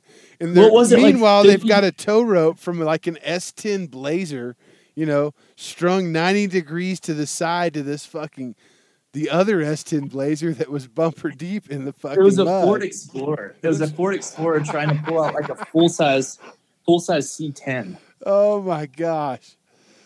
I, I don't even know. There was there was so much going on in that short fucking like 30 second interaction that Tennessee, Yeah. the backwoods of Tennessee. But that's what I'm saying. Like that's why that trip was so fun for me. Is like you just didn't know, or that riding was so much fun for me because you didn't know like what was around the next turn. Yeah, and we weren't being pushed. Like I mean, it sounds like that's what your trip was. You didn't know what was around the next turn, but you had a mission, you had a goal, and That's you had right. like a deadline each day. And now, what didn't you say that like each day you had to make it so far to even be able to continue to the next day, right? Yeah. So so day one, it, after day one, it didn't matter. You just had to finish everything in 13 days. So day one, you had to be at your destination by midnight. So we started riding at 2:30 that morning. And that was Malad City, like that's the southernmost point of I- Idaho, like right north of Salt Lake City, Utah. Yep. And um, Right there by the So Snake we- River and shit. Yeah, exactly, exactly. Um, so anyway, we started riding at two thirty that morning. We finished about ten thirty that night. Uh, and again, we had to be in. We had to be in by midnight. So you we had were some like, time to spare, even though you started Yeah. at two thirty in the fucking morning, dude. So But right out of the spirits gate, was it single track out of the gate, or was it fucking like forced roads? it, so there was like a couple of transfer sections. Maybe we did twenty miles of like just like double track transfer sections to get to some gnarly single track, and then from there we climbed this mountain, Oxford Peak, um, and it was and that was right at sunrise, and it was like the most incredible thing ever. I just That's remember so being awesome.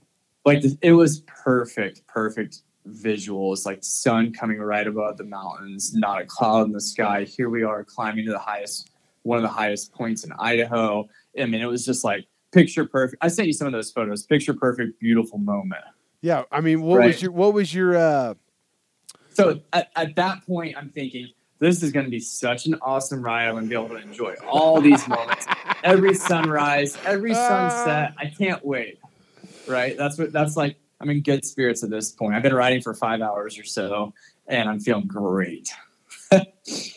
and then uh, so keep going, and I'm I'm still doing good. Day one, I really felt pretty solid overall. It was a long day, but it, it was never anything too hard. There was nothing like super technical. I would say uh, on day one that like hurt me. yeah. um, that did, and same with day two. Day two was pretty straightforward as well. So I was fine for days one and two. And Now, again, I as, think now as far felt- as difficulty, you know, like Yeah. were, did you have to like try ops? Like, was there any hill climbs you had to go back down and try again, or was it like oh yeah, you literally made Dude, it I- through everything? and that so that was the other thing beforehand like in my mind i was like hey we're supposed to be riding 200 to 250 miles a day. There's no way that this is going to be as hard as the stuff i'm used to riding on the weekends. There's no way. It's just they wouldn't do that to us. It's impossible. Like where where i train here locally uh riding ride training is i can do like 30 miles in a day you know? And it's hard like hard hard hard hill climb stuff. And so i'm thinking thinking the entire time when they're talking about this event i'm like there's no way it's as hard as the stuff that i that i ride on the weekends. And sure enough dude it was the hardest stuff i've ever ridden. That's so awesome because what what I've experienced now, ride like riding dirt bikes, the fact that like like where I'm at in Red River, the fact that some of these trails are even on a map blows my mind. You know, I'm like, this this shit is so fucking difficult. The fact that that anybody could just look That's it right. up and try to ride their motorcycle right. down it blows my mind, dude. And there's no like ratings on these old maps. No, you it's know? just like, yeah, here's a trail. Yeah, right. Like imagine me and you just going out there not knowing any of these trails and just getting caught in it. Like it'd be tough to get out of some of this stuff. That's awesome. So, what does your partner think? I mean, like, what what is his uh, you know, like, what's his capability compared to yours? Was he like breezing by We're it, or was he kind of even? So he's he's an Eagle Scout. He's used to being in the woods. Like he's built for built for this type of adventure. Um, where I'm not. I wasn't really raised being out in the woods, camping, doing that whole thing. That was something I kind of learned as I got older that I was interested in.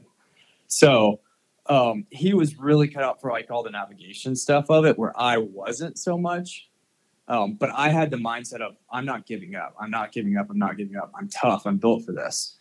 And uh, so that was kind of our differences there. Yeah. But he's he's still going. He's doing it by himself right now. No fucking way. You left your Yeah. partner on his own. Well, I didn't leave him. I didn't have a choice. Okay. I'll have to tell you about that. okay, we're getting there. Sorry. Yeah, yeah, yeah. So anyway, he's he's uh, this is his second time trying it. By the way, Yeah. he's tried it. He's tried it once before um, and didn't make it. This year, he said was so much harder than the time he tried it in the past. No way. no. But basically, way. Martin, Martin, the dude that puts it on, I think wasn't happy with how many people were finishing, so he just made it extremely difficult. Extremely Oh, difficult. dude. Well, I I saw. So I read a little bit of his, you know, the fucking pre, you know, the the the website, and he made a Yeah. comment about how there was too many people reaching out about it.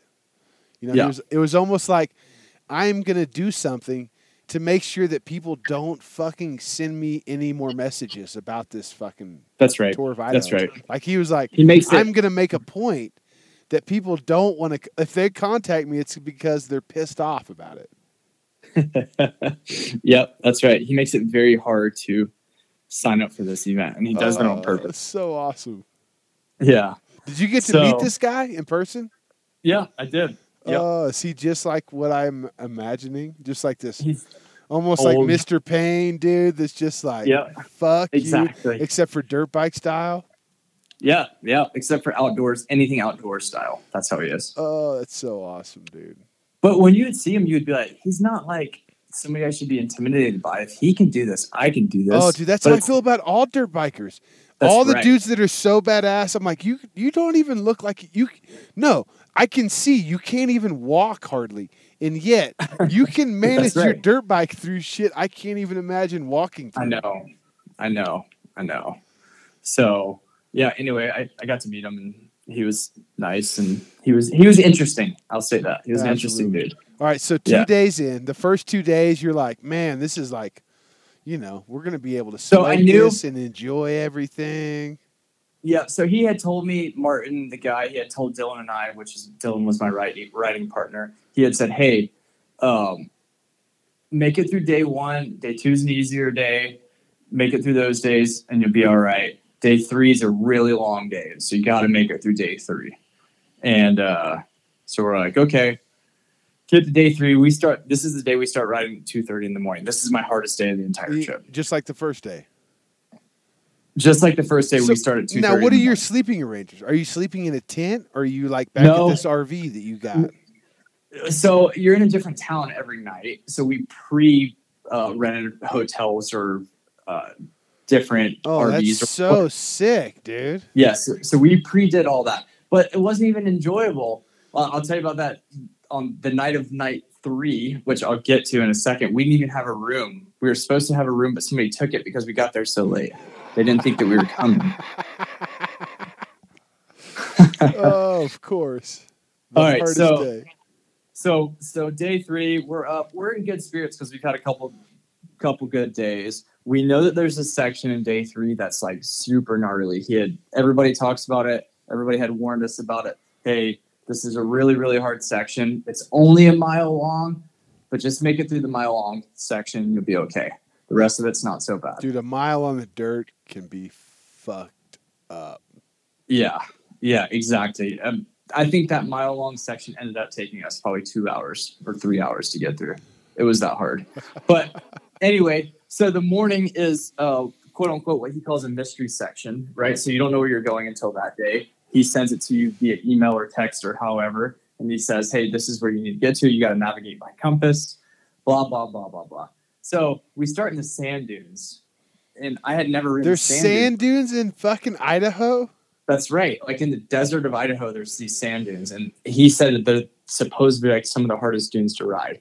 And I had never ridden sand dunes before. Oh, dude, that's So- what fucked me up the most at the Mint was riding in the sand. It's not like anything else. You can't No. prepare unless you have sand. There's just no. and then I'm just like revving the piss out of my bike, like trying to accelerate through it, overheating my bike. You know, like I just didn't know what I was doing. It's just so opposite of what I'm used to riding. But anyway, um, we have to navigate through this sand dune section, hitting all these different waypoints. We get through it. We do that fine. Um, end up going through some single track, which is like the most incredible single track I've ever ridden in my entire life. But when you're in it, you don't even get to enjoy it because you're just like so mentally ready to just like hit your checkpoints to get to the next spot. that's all you right? can think about is what's next. That's right. That's right. So, um, anyway, ended up riding this killer single track, and I and at this point, it's probably like we had.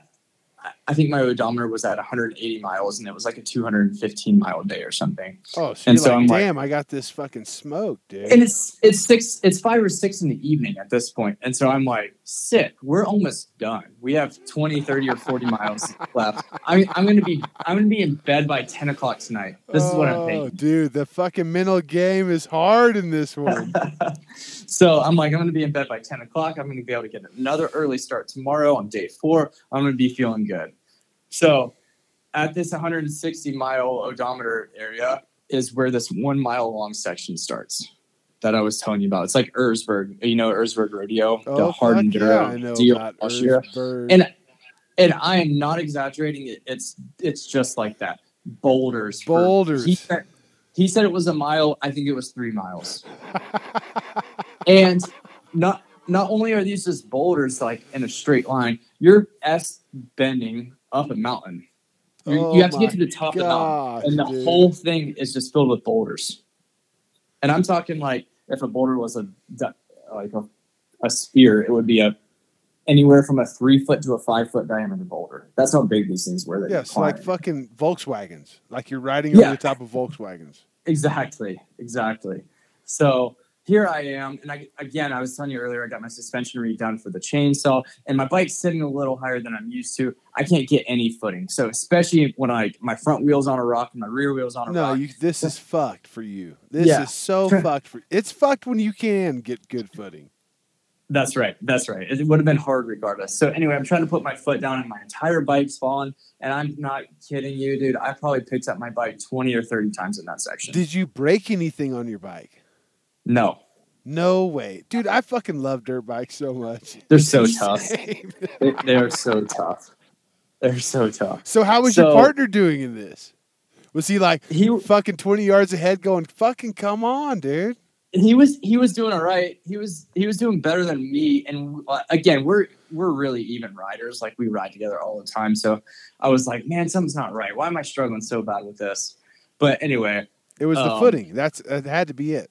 That, that's a big part of it. But also, he the Martin dude suggested that you get a tire put on in day two, and I was like, I'm not doing that. I'm not putting a, a tire on in day two. I'm not.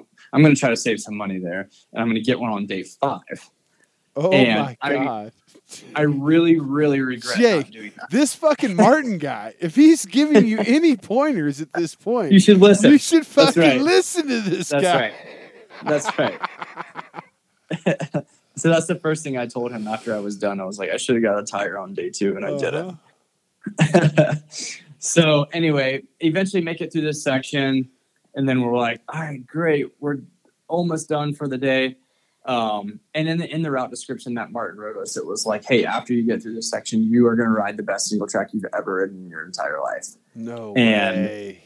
At, at this point, it's like I don't know, nine o'clock at night, Yeah, sun's going. you didn't even fucking care at this point, really. Probably you were just like, just give me. Well, you kind of do. You actually kind of do. Like you're, you get like super down, and you're like, this sucks. And then like you get to a really cool spot, and you're like, we're riding dirt bikes. Like I'm traveling a state that I've never been to before on my dirt bike. How cool is that? Yeah. So no, like I, I get it. That's like, you know, going through these countries I've done on the Pan America. It's like, it's it, it's exactly what you're talking about. There's a bunch of ups and downs. My ups and downs are probably a little bit more spread out than yours because you're doing twice as much. But you're right. Right. It Yeah, does. It does affect you. your emotions are all over the place. Like one minute you're like, what am I doing? Like, I don't want to be doing this anymore. And the next minute you're like, this is the most incredible thing ever. Like so anybody that hasn't done that. this is missing out. Yeah. Yeah. So anyway, in that Erzberg section, rewind, I fell a million times, kind of like tweaked my wrist, but I was like, it's fine. I'm not worried about it. I'm going to keep going. Like I'm tough. I'm not quitting. Not yeah, quitting. well, I'm not quitting. yeah. I'm There's too quitting. much, too much on the line at this point. Like you're probably That's right. ignoring pain that would fucking set you back a couple days at work. You know. That's right. That's right. So I'm I'm still good. Anyway, he says, "Hey, you're gonna ride the best single track." We start on the single track, and it's pretty sick. There was a waypoint on, on the top of this mountain that we like had to climb the single track up to, and uh, so we had to go to this waypoint, take a photo. That was like part of the deal. And as soon as we're at the top of this mountain, I hear like the loudest thunder ever, and scary thunder God. and we had we had like 30 more miles or something that day to do And it's Um, night now. It's fucking dark. it's and it the sun is setting like i can see the sun going behind the mountain because it gets it, it sets super late there so it's nine o'clock at night but the sun is setting it's going to be complete dark in 15 minutes and so you can just see like the foggy rain blowing in right and we're like oh boy here we go So- So I don't even have rain gear. I only have a rain jacket with me. I don't have like pants or anything because I was keeping everything as minimal as possible, as lightweight as possible. So I just throw my rain jacket on, um, and we have to ride the rest of the. I don't remember how many miles it was um, that day in the pissing rain. So at this point, we wouldn't have been back. I mean, I mean, I guess we probably would have spent an hour or so off if it wasn't raining. But we got back at like roughly where we needed to be around midnight. But this is where we got stuck in the valley of the mountain that I was telling you about earlier, and we couldn't figure out our way out. I, I'm not kidding you. We were stuck, and we made all these different loops and turnarounds. And remember that spot in Tennessee that we couldn't figure out our Yeah, way so you're just of? riding around in circles, which is so That's aggravating on your fucking mind. It's like no, And- and you can't way. think. No, You can't think. No, I can't even imagine after being out as long as you were that day. Like your brain Right, is so not coming- fucking firing on eight cylinders. That's right. And uh, you, you really don't eat that much either. Like oh my god! stuffed my vest full of like tuna packets and Snickers bars before I left that morning, and that was all I could do. Yeah, but you don't even stop to eat them unless there's like a. a That's right. A bad situation, then you're like, all right, I That's better right. eat some food.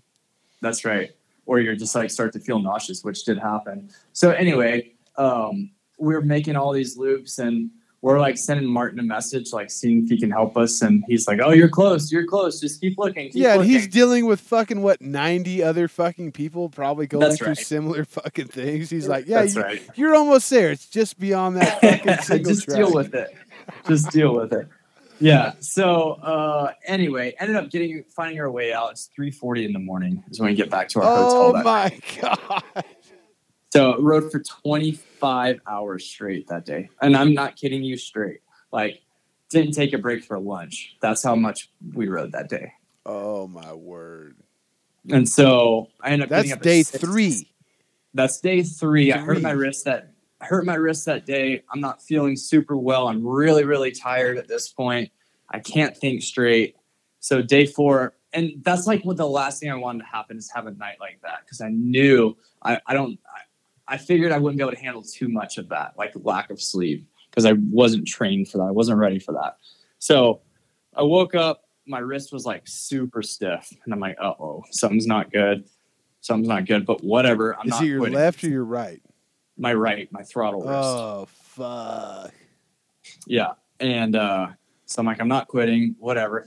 Anyway, six in the morning, day four, we're we have to go get gas. We go to this gas station, fill up with gas, and typically at each gas stop, I'll fill my CamelBak up and then I'll stuff like any extra room I have with water bottles because we you can't find water anywhere. We had a little filtering thing that we'd filter from a creek, and I had some like iodine tablets that I would put in my pack. if I had to fill up with creek water, right? You know what I'm talking about. Fuck, did you do that? Oh yeah. Oh, Oh, yeah. my god. dude. I probably did it half the amount of time because again, like no three- way, dude. I Yeah, I have not d- had to do that, and I have not even prepared to do that because I'm just not dude, creek So- water. so um this is the same morning, right? And you're in this oh, the other thing that sucks, dude, is you're so excited to get back to your hotel to take a warm shower. Like this night it was pissing rain. I told you that the thunderstorm came in. It pissed rain for the rest rest of the night. Five hours in the rain. We're lost Oh in the God. valley and it's pissing rain. It's 40 degrees outside. And you're just Oh freezing god. freezing cold. And uh, so I'm like, I cannot wait to get, get back to our room so I can take a hot shower. Get back to our room, and these you're in this like small mountain town where nobody lives, right? And um, get back there, and there's no hot water, none. I'm But- so familiar with that right now. So like you're just But you had a room. I thought this was the night you didn't even have a room.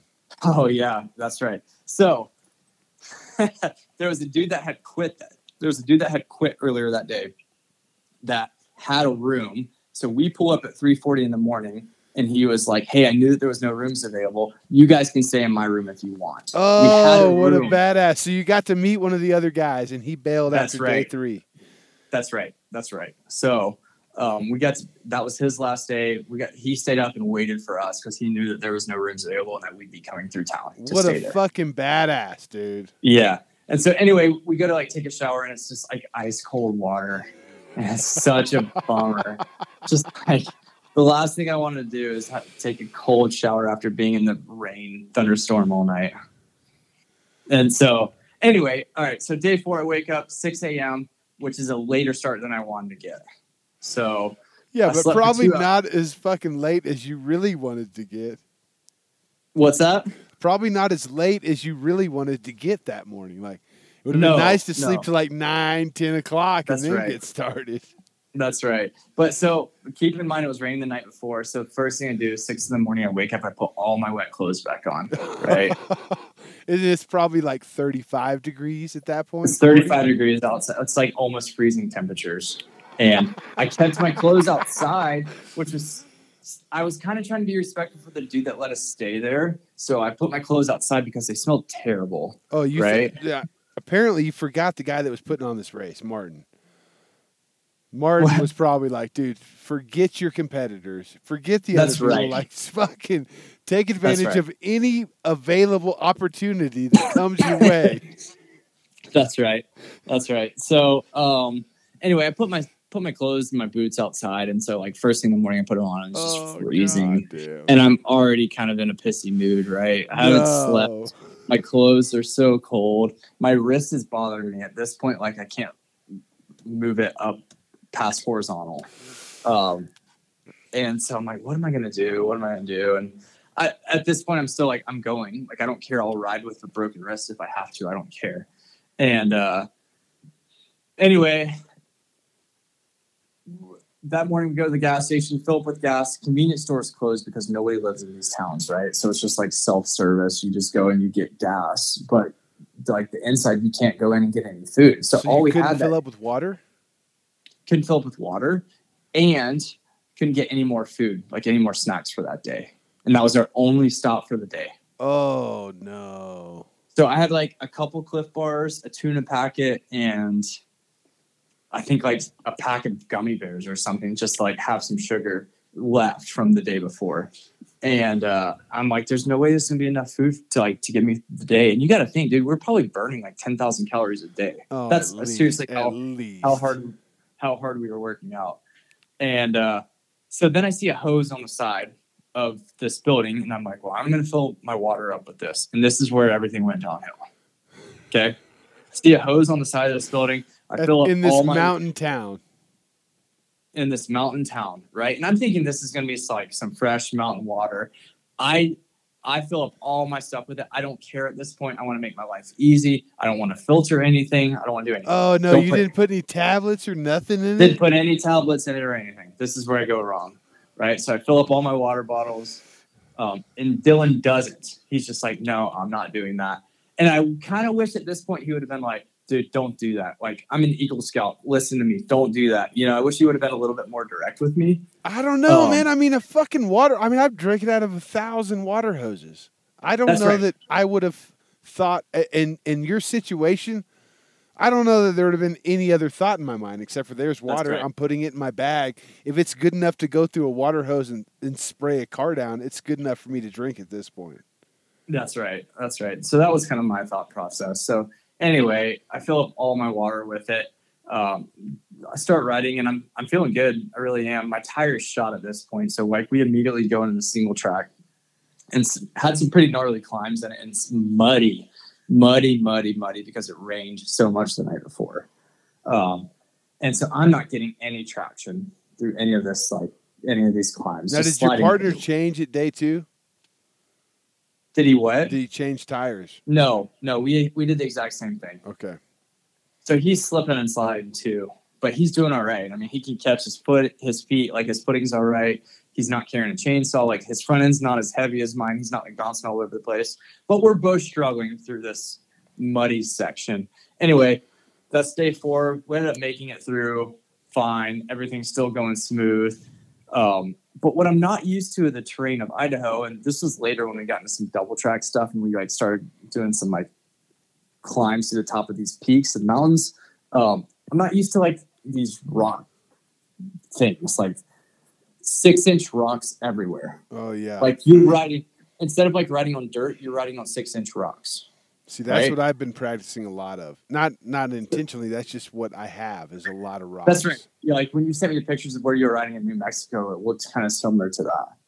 And so, um, And I they just- don't move. They're like they they That's look like they would move, but they're just like you're just seeing the six inch of a fucking fourteen inch rock. Yeah, exactly. And so um, that I'm kind of like struggling through all that, but like all the back and forth, like of my handlebars and my throttle hand and my my hand, my wrist is starting to hurt really bad at this time. I'm getting nauseous, and I'm thinking it's just because of food. I take a caffeine pill, and I feel like I'm about to puke. Um, and I'm like, man, I'm not feeling good. So this is probably like four in the afternoon. And I was like, hey, Dylan, we're at like this killer creek where we're filtering some water. now we're filtering water. Um, and I'm like, hey, dude, can I take? I I need to take like a 10 minute nap. At this point, we had probably slept like 10 hours in four days, right? Oh total. Oh my gosh. I was like, I need to take a 10 minute nap. I'm not feeling well. I'm nauseous. My stomach hurts. I can't keep any And it probably down. took you a lot to get to that point to ask for a nap. That's you know, like- right. I didn't. You were I- I fucking even well beyond needing a nap by the time you asked for a nap. And I felt so bad just stopping for 10 minutes. I was like, dude, tell me if you don't want to do this. I think it'll make me feel better. Let me try to sleep for 10 minutes. And uh, so, sure enough, I uh, I leaned against a tree, like this perfect spot, creek right in front of me. I'm leaned against this tree and I fall asleep immediately. And I had like the best dreams I've ever had in my entire life in those in those 10 minutes. That's so awesome. And I was in such deep sleep. I woke up and I felt like I had slept for four hours. It was incredible. Power naps it was amazing. shit. What's that? Power naps are the shit. Yeah, yeah. So it was like it was amazing. I woke up feeling good. I'm like, all right, sweet, let's get back on this. But anyway, at the end of the there were, the rest of the day, we basically rode on those rocks that I was telling you about. We're just being like jostled up and down nonstop, and uh, dude, really just messed up my wrist, and I couldn't even like rotate my wrist.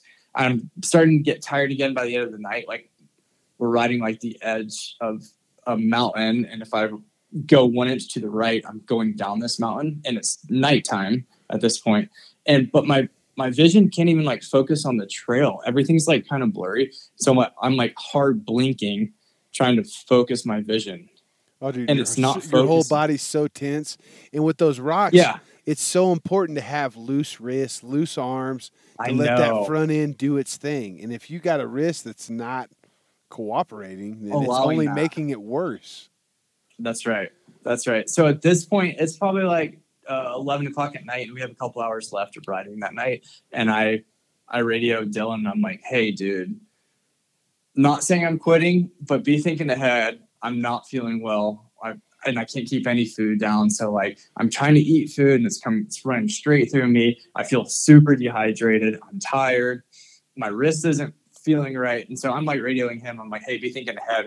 Like whatever gear you need from me, just be thinking about that. I'm not sure how much longer I can keep going. I'm finishing today out. Yeah, so the We'll brain you're already in, you're already out at this point. That- that's right. As soon as you say not, that, yeah, you're out. as soon as you say something like that, you're mentally in a bad spot at that point. Yeah. As soon as you allow your mind to start thinking like that, is it's downhill from there.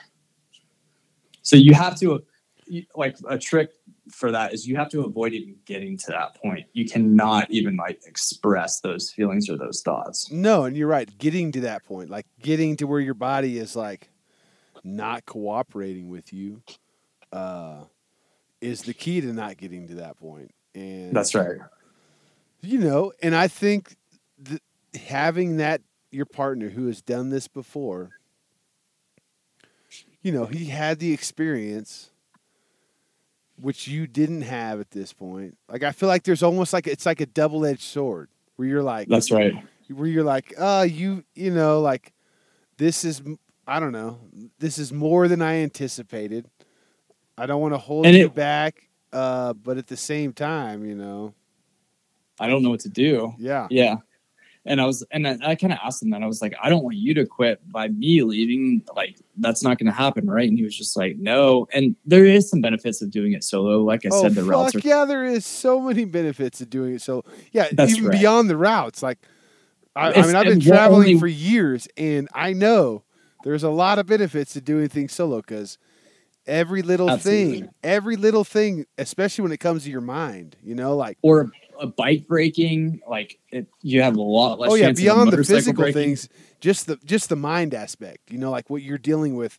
You went on even further because he was there, where That's right. maybe if you would have stopped early on and kind of like done some things to make yourself more equipped to the future, you might have been able to go further. But doing it with somebody else, like I said, somebody who had more experience, it's kind of like a double edged sword where you got yourself to the position where you're fucking tapping out.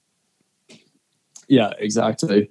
So anyway, we had we kind of had that conversation, and um, I was just like, "Are you good to continue by yourself?" And he was like, "Yeah." And so we kind of like went through our bags together, and I got him any tool that he thought he might need or any supply that he might need, and um, that was it for me. And uh, dude, I still haven't been. It's been five days now since I've been done, and I still haven't kept any food down.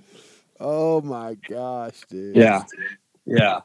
So, So uh, I want to go back to tools for a second. Did you guys break anything? Did you have to use your tools? Or there flat tires or anything like that? Yeah, so there was one morning where that this is so I was running mousse inserts, mousse inserts, so beautiful. basically like a like a foam noodle in, inside instead of a tube, right? Yep. Like doesn't take air. Um, so I was running those. Dylan ended up getting like three different nails in his tire, and we were like so thankful that we had mousse because of that. If not, we did we would have had to change so many tires. Yeah, so he had mousse as well. Yeah, yeah, yeah. We both had the exact same setups going into it. Same bikes. Um, he had a KTM 50 500. Yeah, KTM 500. And his was older than mine. Is a 2014 or a 15. And I had a 450. So pretty much the same bike. Like the wheel bearings were universal between them. So like we only had to carry one set of wheel bearings. Um, chain stuff, sprockets, all that stuff was universal. Rotors, brake pads, Nice. etc. Yeah, so that kind of worked in our favor. now, with within four days, did you have to change sprockets or brake pads? No, but we had all that stuff with us to do. And I had so I had air filter socks on my air filter that I would take off. Are you familiar with what that is? Yep. Um, so yeah, basically like pantyhose that would go over my air filter because I didn't have enough room to carry a spare air filter itself. That's insane. So I just had like different pantyhose, quote unquote, over my air filter that I would strip daily Wow. or change them out. Um, but yeah, so one morning my headlight went out, and you can't ride this stuff without a headlight, like sketchy No. single track. No, you And, cannot. now, now, and you had a a headlamp too, like on your helmet. I did, I did, but still, dude, those things. It's like using a flashlight compared to a vehicle headlight. You know, it just doesn't doesn't work as well. Now, did you get And- the one that hooks up to like the GoPro mount? Yeah, exactly. Yeah, Okay. Ox Oxbow, I believe, is the company of the one that I had, or the one I have. So the Um, headlight goes out. You got to fucking take apart wiring. That's a fucking Yeah. terrible. A headlight goes out and I have to sh- and I'm and so I like made my headlight setup and so I'm thinking, oh boy, what did I do now that's like causing us to, or it's causing a delay, right? Because I was carrying that chainsaw, I couldn't run a stock headlight, Yeah. so I ended up having to like create my own headlight mounts, and I'm like, what did I do? What did I wire wrong, or what did I not wire good enough? And so I start like stripping back all the stuff I did, and sure enough, I don't see anything. I'm like, what's going on? What's going on? I ended up stripping back the stock wiring harness, basically where it goes like the right side of the neck tube, like between your fork legs and your neck Yep. on the right side. You know what I'm talking about? Yep. It's completely stock wiring there. Nobody had ever touched with touched it or messed with it. And uh, the wires, I don't know if it's because the forks were hitting it, like as you turn right or what, but basically the wires, four wires in there had like pulled apart. One was the kill switch because my kill switch stopped working too. And um, the other ones were like headlights and turn signals, which I didn't have turn signals hooked up, so it didn't matter. I bet it was. So anyway, were this- they just like a, a cunt hair too short, and just the turning exactly. was moving it just to cut, just enough to. Exactly. Yeah. And I and I knew that there was a short somewhere because like I could turn my handlebars to the right and my headlights would come back on. Oh, so And I you had, to a the good, left. you had a good lead. That's right. I wasn't just like in going from dark. nothing. Yeah, Yeah. So that that happened at like four o'clock in the morning on day three. and you were like, like really- out on the trail when this happened. Yeah, yeah, yeah. With headlamps, headlamps, and trying not to lose like little splices because I carried so few like extra pieces like that. Oh Um, my gosh! Electrical taping it back up. But that was the only thing that happened to our bikes, really. I mean, other than like moving a, a brush guard, having like a brush guard fell when you fell and you had to like loosen and retighten that. But they're so tough, man. Those bikes so are so tough. Now, did you Yeah. have like a metal? Uh, what do you call them? Radiator guards, or did you just run the Oh, yeah. plastic ones? No, no, I had I had metal radiator guards. I, I had like protectors over all my brake rotors and all that stuff. Anything like that that you can imagine, I have it. Yeah. Well, Just I imagine that all this experience building a bike capable of doing such fucking gnarly terrain has got to translate well to building parts for street bikes, right? Like just having those Making ideas. stuff tough. Yeah, making stuff durable. You know, like even That's right. you know, I, I imagine that even if you weren't consciously doing it, that you are when you're engineering a prism fucking taillight that you're taking into account things that people will never fucking ever experience just because you That's right, like some every- shit in such a gnarly circumstance that you're like, no, I can't I can't ignore the fact that this might happen. That's right. Like every little sharp edge coming out of a machine taillight housing might short your wire. So why not go ahead and get rid of that sharp edge? Exactly. Things like that you got to think about. Yeah. Well, I think this But- is awesome. But yeah, dude, overall, it was. I, I'm really kind of bummed on myself, to be honest with you, trying not to let it get to me. Um, Well, Okay. come on. Now let's let's take a step back. not not what making what kind further, of fucking is my- experience do you have doing something like that? Like I don't feel like there's much much other shit that you could even do that's even available to even prepare yourself for something like that Right. besides doing it. Right. No, there's not. I've done like a couple one day thing or even a two day thing before, but like nothing is even close to this. And that's the thing. It was just like it, looking back on it now, it felt like there was such a, a big training gap from like the one day events that we do to go jumping into something like this. There's just nothing in between. And I wish that there was. Well, I mean, you think about like like Nick Nick Fahringer, dude. That motherfucker just lined up against Graham Jarvis this weekend in Tennessee. You know, he made it to the finals. He's on the front row. Oh, was that the Tennessee knockout this weekend? Yeah, yeah, yeah. And fucking, Oh, you know, he, qualifying. he- I mean, but even something like that, like that, that doesn't compare to something that's day after day. You're on your own. That's There's no, you didn't fucking show up each night and you got a pit crew looking at your bike while you fucking ate bars and fucking drank. That's hyd- right. Like, you know, it's everything's on the two of you. And That's I mean. I think it's also a, and a testament for the bikes. just being by your yeah exactly it's definitely a testament for the bikes but like mentally just being out there by yourself for so long in your own head is tough and like not everybody's cut out for that Yeah, You know? I mean that's uh You do it all the time. Like you're It- you're tough. You're mentally tough for doing that. well it's it's uh you know, it comes in waves. Just like you experience, you know, like there's Yeah. you know, navig I think what the biggest fight you had was not like having a debt like having to go somewhere but not knowing where you're going. Whereas me, I'm like I'm just going places and, you know, experiencing them. Where I don't you know, I I've I've learned because of what you learned like setting up a goal kind of like makes it way more difficult. You know, like honestly, since I rode that fucking sidecar to Charlotte for the congregation show, I have Uh-huh. Changed the way I've traveled since then. I don't Really? Yeah, I don't I don't make goals. Now, it's also kind of uh it's also like a double-edged sword because now it's kind of like the way I travel is unrelatable to most people because they have a time frame. Where now Right. I kind of, you know, I put other things in priority to, uh, you know, the time because my time Do is you feel like, you, the do experience like is more important. slower?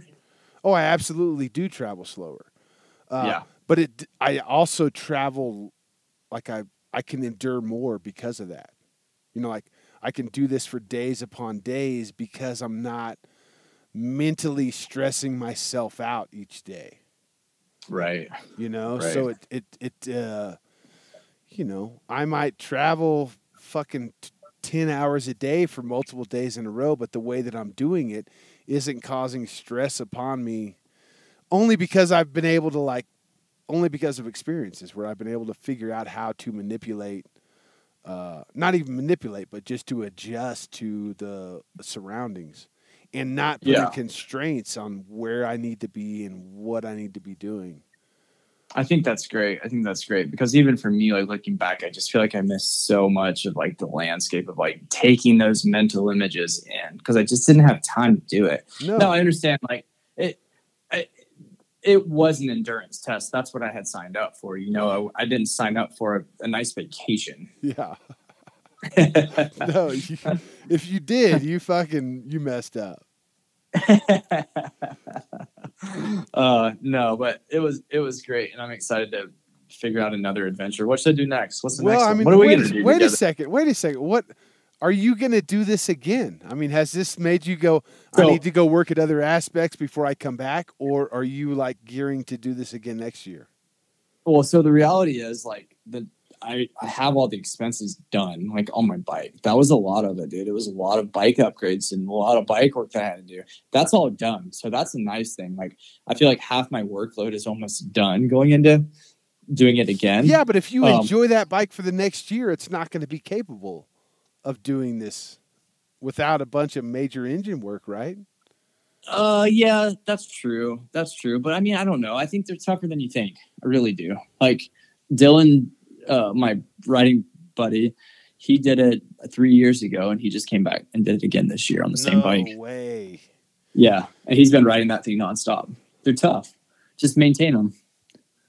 Wow. Yeah, I Um, mean, I'm at 50 hours on mine. Bought it new in fucking March or April. And, Right. And I'm like, I just assume that there's going to need to be major engine work at 75 hours. No, nope, nope, no. They're so tough, dude. I mean, I probably have 160 hours on mine now after my trip, and it's still like taking right along. So, Perfectly. okay. So, so this race you just did, Yep. it was through the mountains, single track, blah, blah, blah. But it was mountains. It was rocks. It was probably river crossings, uphills. Desert, you name it. Okay. Well, well Sand dunes. the desert is what I was going to get at. Most endurance races that are over a long, you know, a multiple day span, they're all desert races that I know of. That's M- right. Most of them are That's all right. in the sand, you know, rocks, fucking beaches. You know, like the Baja is what comes to mind first. Is the only other That's race right. that's like a thousand plus miles, and they're races, and that's. Honestly, that's one thing that's been me on on my radar, and my buddy Carlos, the guy that raced the Mint 400 with me, is is doing one of the Baja races, if not the whole series. And Yeah, you know, for sure. Yeah, so no, there was there was only one desert section that was like two hours long. It was probably, I don't know, forty or fifty miles total. Um, but the rest of it was through the mountains, single track, slow pace stuff. Now, were you guys No. pushing yourself, or were you like comfortably riding this this single track? Like Well, you know what you the way we me and you were riding the in Tennessee, I felt like that was a comfortable pace. Like I wasn't trying to make 200 fucking miles in a day, but I also wasn't planning on riding till sundown. So, That we were riding about the same pace that me and you were. okay, but for all all day long. That's right, for all day long. And then you got to think you get to like a stupid hard climb section that you're like you're basically pushing your bike up that wears you out so quickly. Oh, dude, picking your bike up and pushing it up hills will wear you out Yeah. way more than fucking riding it. That's right. That's right. You want to stay on those pegs the entire time. Oh, fuck. Dude. And then getting it and then having like a bald tire. Basically my tire right now is a race slick. So I rode all day four of race slick. you didn't even get to your first tire change mark. Nope, I didn't. Well, I mean, so I did, and that's the thing that sucks. Like day five, I was right there. Um, was a half a day. It was a half a day of riding, and oh man. but uh, dude, I just felt so sick. Like I just knew, like even after that day, I, I still wouldn't be good, and I would just slow my partner down. Well, that's the that's the team move, the team player move, is to think about think about your partner as well as yourself. That's right. That's right. So, have you been in I never- contact with him? Yeah, yeah, we've talked every day. Whenever he gets a chance, he'll call me and update me on how things are going. I'll, I'm like trying to coach him a little bit too. Like I can send him messages through his PLB because he doesn't. We typically don't have phone service, but I can send him messages and try to encourage him a bit. What's a He PLB? called me. Oh, uh, uh, personal locator beacon. Okay. So if you don't have, it's a Garmin thing, or mine was a Garmin branded one. But if you don't have Signal, um, you can sign up for this service, and basically, it's you can send out messages just saying, "Hey, I'm okay, I'm safe, everything's good," Yeah. to a specific contacts, and it also tells you your location where you're currently at in case like he's out riding by himself and gets hurt and he needs to send, send somebody his location he can just like hit a button on his plb and it'll send him his location so, but anyway, check this out. He called me um, yesterday and was like, "This is middle of the day," and he goes, he couldn't even form a sentence, and he's like, "Dude, I think I'm." He, said, "Dude, I think I'm done," and um, and I was like, "Talk to me. What's going on?" He was just like, "I just don't even think I care enough anymore." I'm done. Like I haven't ate anything. I don't want to eat. I've tried to take a bite of my Clif Bar and I just want to throw it up. And uh, and like he's having a hard time saying all this stuff to me and i'm kind of scared because i'm like dude you're on a motorcycle by yourself and if you ride an inch to the right you could go down this mountain and die Yeah. you know like, i'm thinking that but at the same time i'm like i can't tell him to stop or Like, even worse, he goes down the mountain and then suffers for fucking 18 hours and then dies. That's right. That's right. Exactly. Um, and so like I'm thinking to myself, well, I need him to be safe, but at the same time, I gotta like coach him through this. So I'm like, dude, you got it. You got it. You just got to get through today, and then tomorrow you have a full day off, which he did. He had a full day off today. Um, so anyway, he ended up pushing through it, and he actually called Martin and was like, the dude that puts the event on, was like, hey, I think I'm done. After he talked to me, he called Martin and was like, hey, I think I'm done. And Martin was like, no, dude, you're not done. You're so close. All you got to do is make it through today, and then you got a full day off. And so he ended up pushing through and making it through the day and uh, to his full day off. So he's doing all right. That's awesome. Well, dude, there's such a fine line between like encouragement and then like hurting somebody. You know, like I know. I had a No. guy, my friend Justin James.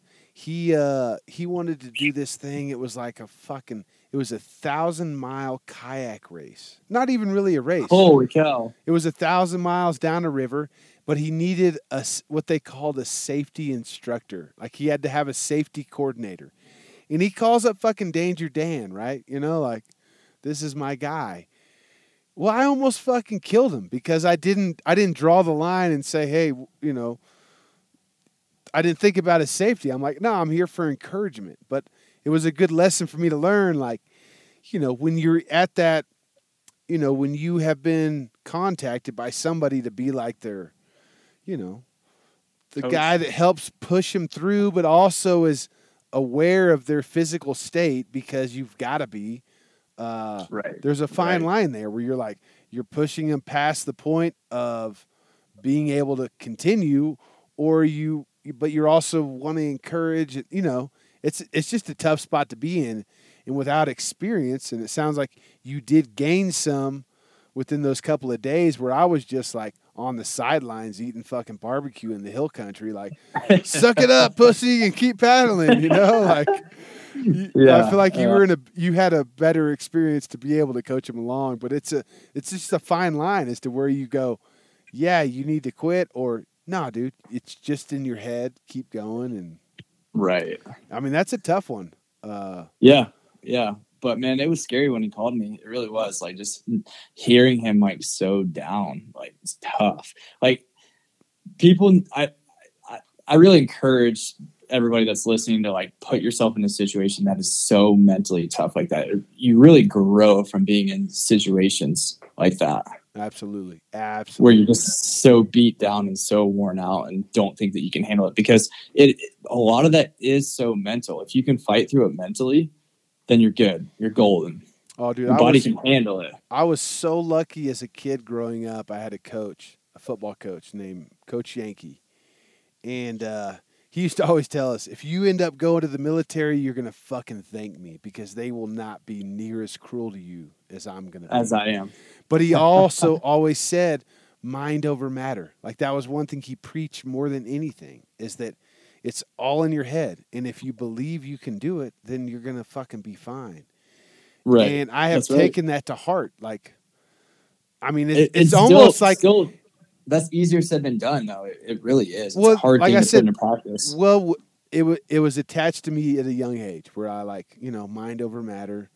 Uh, you know, almost to a point where I've gotten myself in situations because, you know, that's what I that's what I thought I wanted. You know, and my mind fucking Yeah. curated these things, and I'm like, oh fuck! Now that I'm here, this is, you know, not what I wanted. But I do believe that the mind is the fucking ultimate muscle, and if you Dude, for- get past sure. that, then all these Like- other things are, you know, manageable.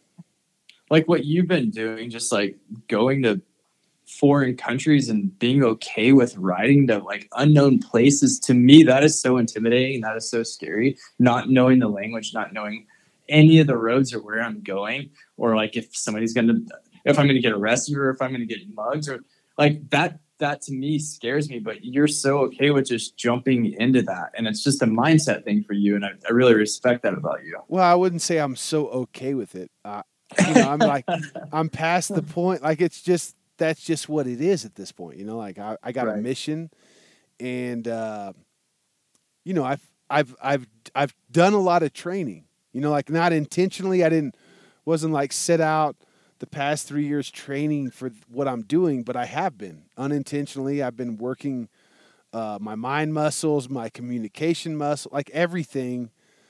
I put myself in a position right now where I almost feel like at this point in my life, I'm like I'm just riding a roller coaster.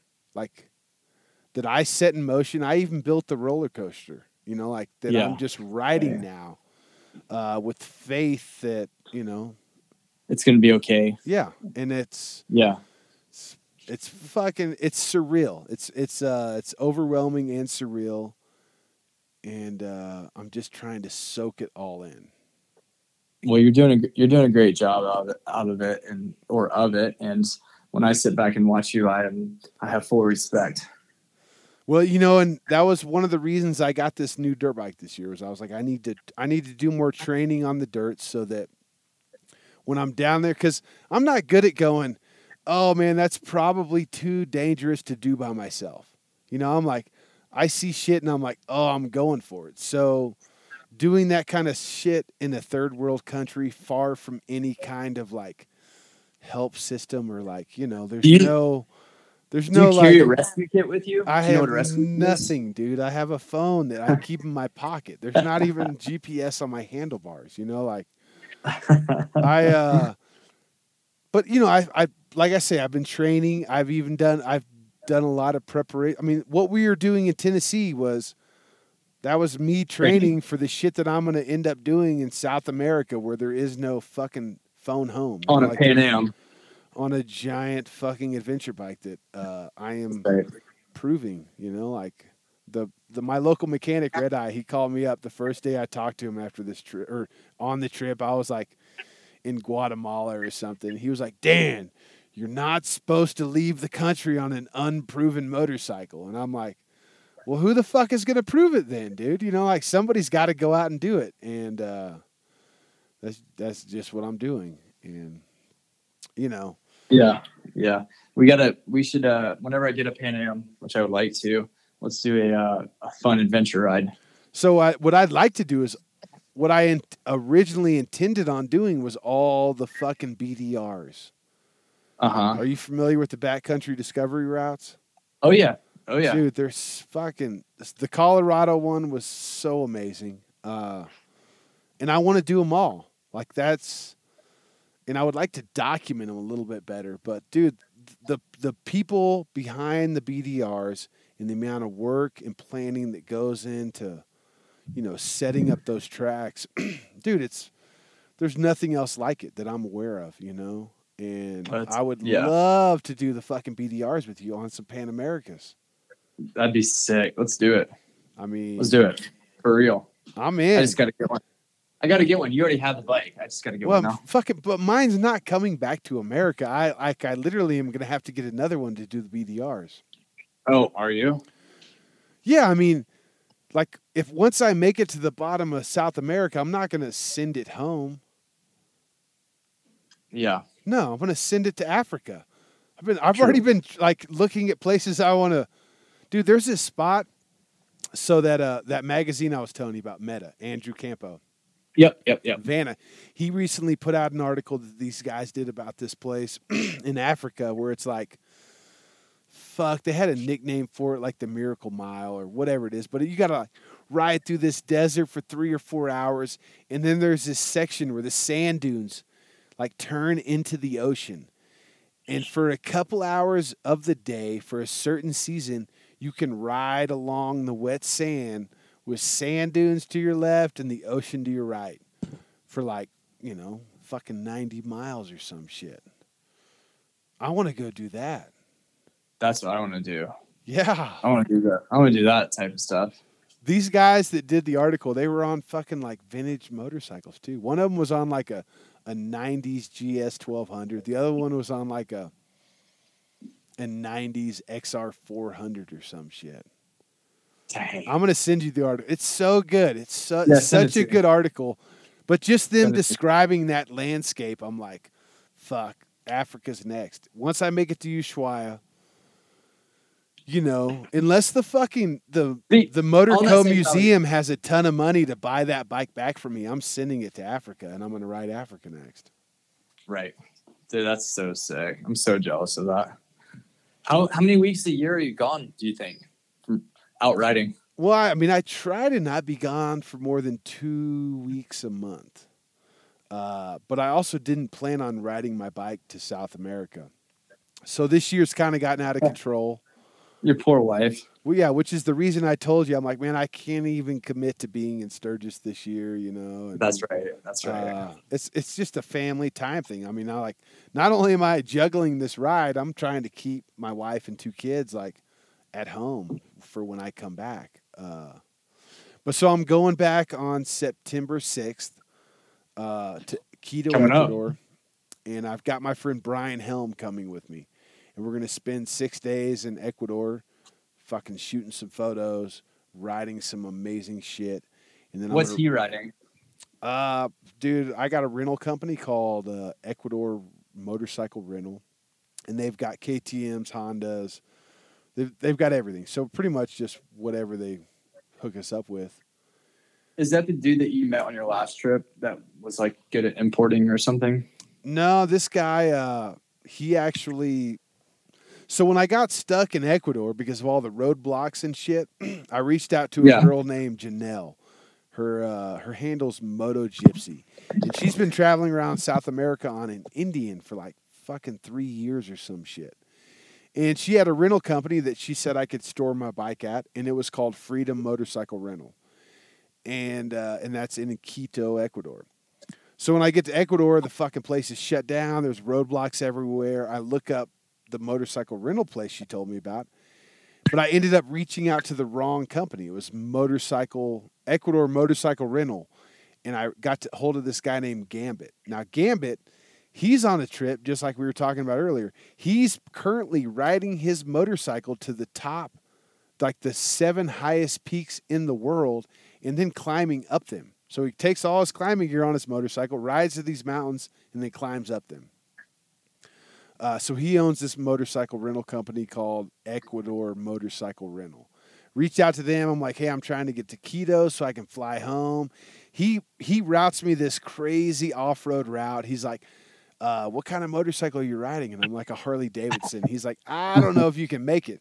And I send him a picture of the Pan Am, and he's like, oh, fucking sick. I cannot wait to see this motorcycle. So I take his route in, end up getting caught in roadblocks. Long story short, I finally make it there a couple days later, store my bike at his place. It's sitting in their office.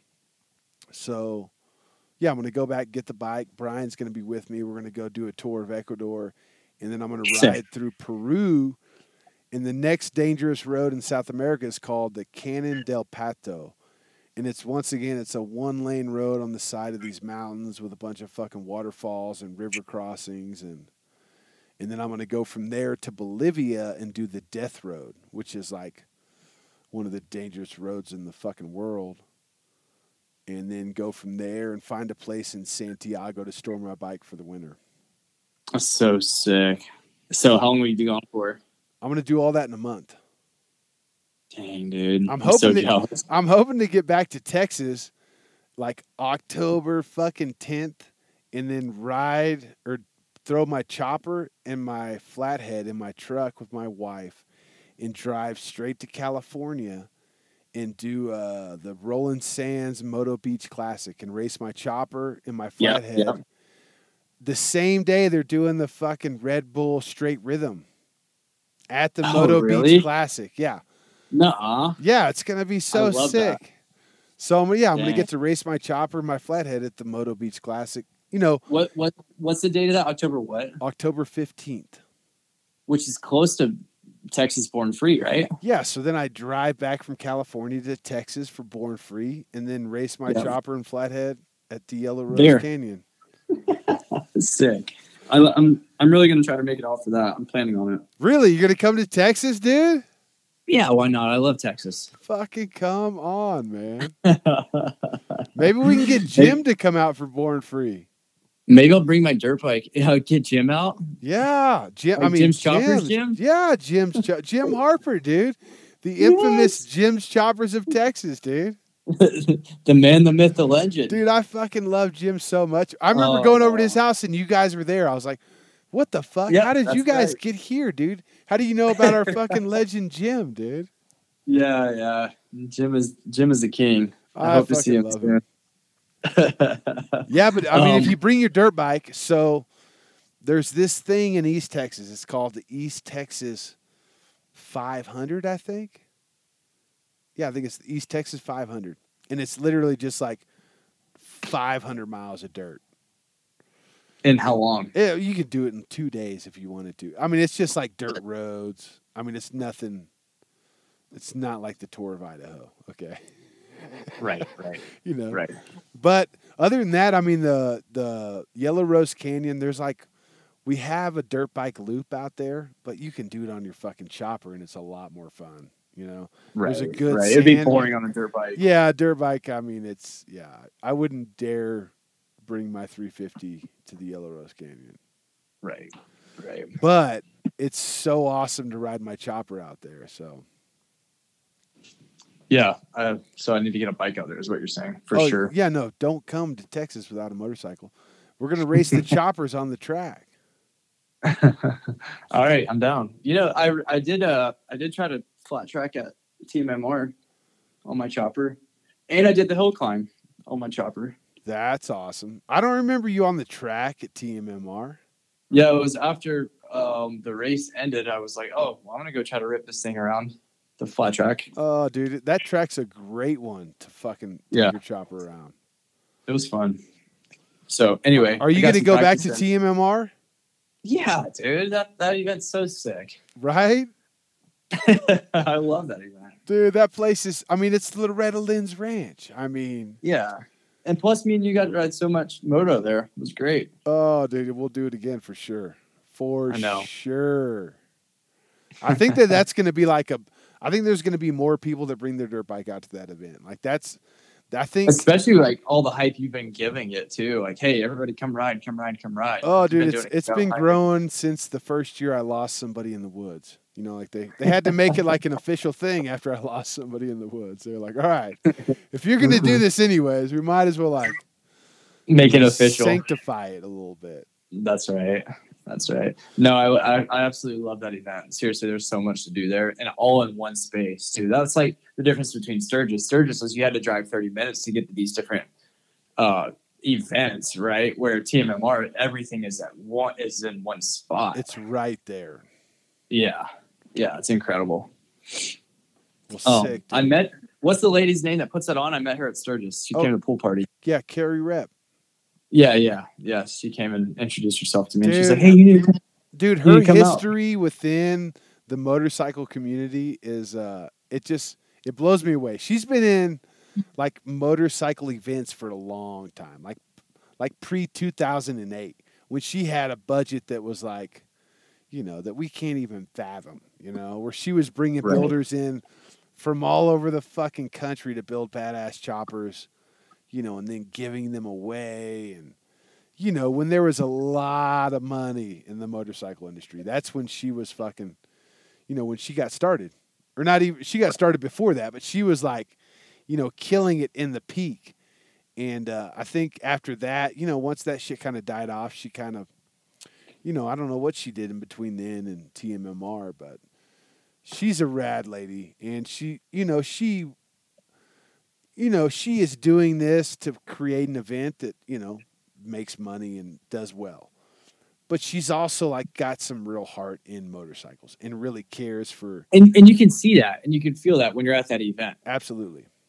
you know it's like the most homely event i've been to everything just feels like there's thought that's been put into it to make it feel like southern hospitality Yeah, it's it's fuck, it's Loretta Lynn's, dude. that's right that's right So killer. all right, Jake. Well, I appreciate you fucking doing a Sturgis recap with me and telling me all about the tour of Idaho. And now I'm trying to figure out how to what your next one is Yeah, no, how to do the tour of Idaho. You know, I'm like, guess I got to get back on this fucking old. s- I, do I have to learn web coding just to communicate with Martin on the internet? Like, I feel like basically I got to go back to DOS, you know, and like just to communicate.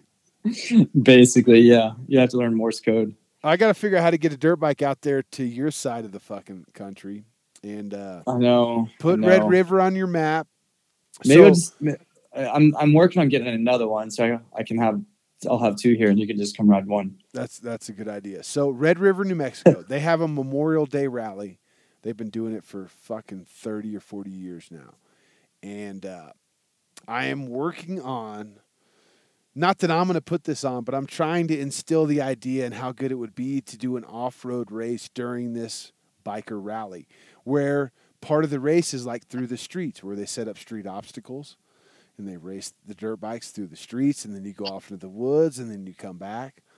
Uh, and I think that would be so fucking sick because I would like to see the merging more of the two cultures. You know, like like I don't think there needs to be that much separation. I know that the separation mainly comes from the manufacturers. Like, you know, they're not both making money off these things, so to put them together, kind of, you know, got to figure out how to make everybody happy. But I think it's possible, and TMMR is a great example of uh, doing just that. But I And would like to Sturgis, see. too. Yeah, St- well, I mean, Sturgis hadn't even tapped into that off-road market. You know, they do an off-road festival three weeks or four weeks before Sturgis. They do the adventure rally. oh really Yeah, where it's just fucking adventure bikes and dirt bikes. Huh. Patrick Garvin's the guy. Did you hook up with Patrick while you were there? No, because I didn't have time. You mean from JP Cycles? Yeah. No, I didn't have time. You know, like my trip was so short there, unfortunately. Well, that dude is solid fucking gold. He actually just got a uh, KTM 690, and he is fucking Nice. loving it. But yeah, they do an adventure rally in Sturgis because there's so many off-road trails. But uh, anyhow, Red River Memorial Day weekend. I am going to continue coming up here, uh, and I see Yeah, let me know for like a- any of those any of those events that you think I I should be at. Let me know, and I'll make a trip out there, and we can do some riding together. bitching. I Bitchin'. trust. Hey- I trust your opinion. When is the congregation this year? Congregation is October eighth. October eighth. And what's cool about it this year is the way that the dates lined up. There's um there's a cool AMCA swap meet starting the following Wednesday. So what would that be? The 13th or something? I'm guessing on those dates. Um so we got a congregation that Saturday and then there's an AMCA swap meet that Wednesday, which is literally like 45 minutes from where the congregation takes place. Oh, so that's going to be awesome. yeah, so if anybody's coming out for congregation, they can stay for the swap as well. It's uh Denton, Denton, North Carolina AMCA That's swap. right, Denton. Yep.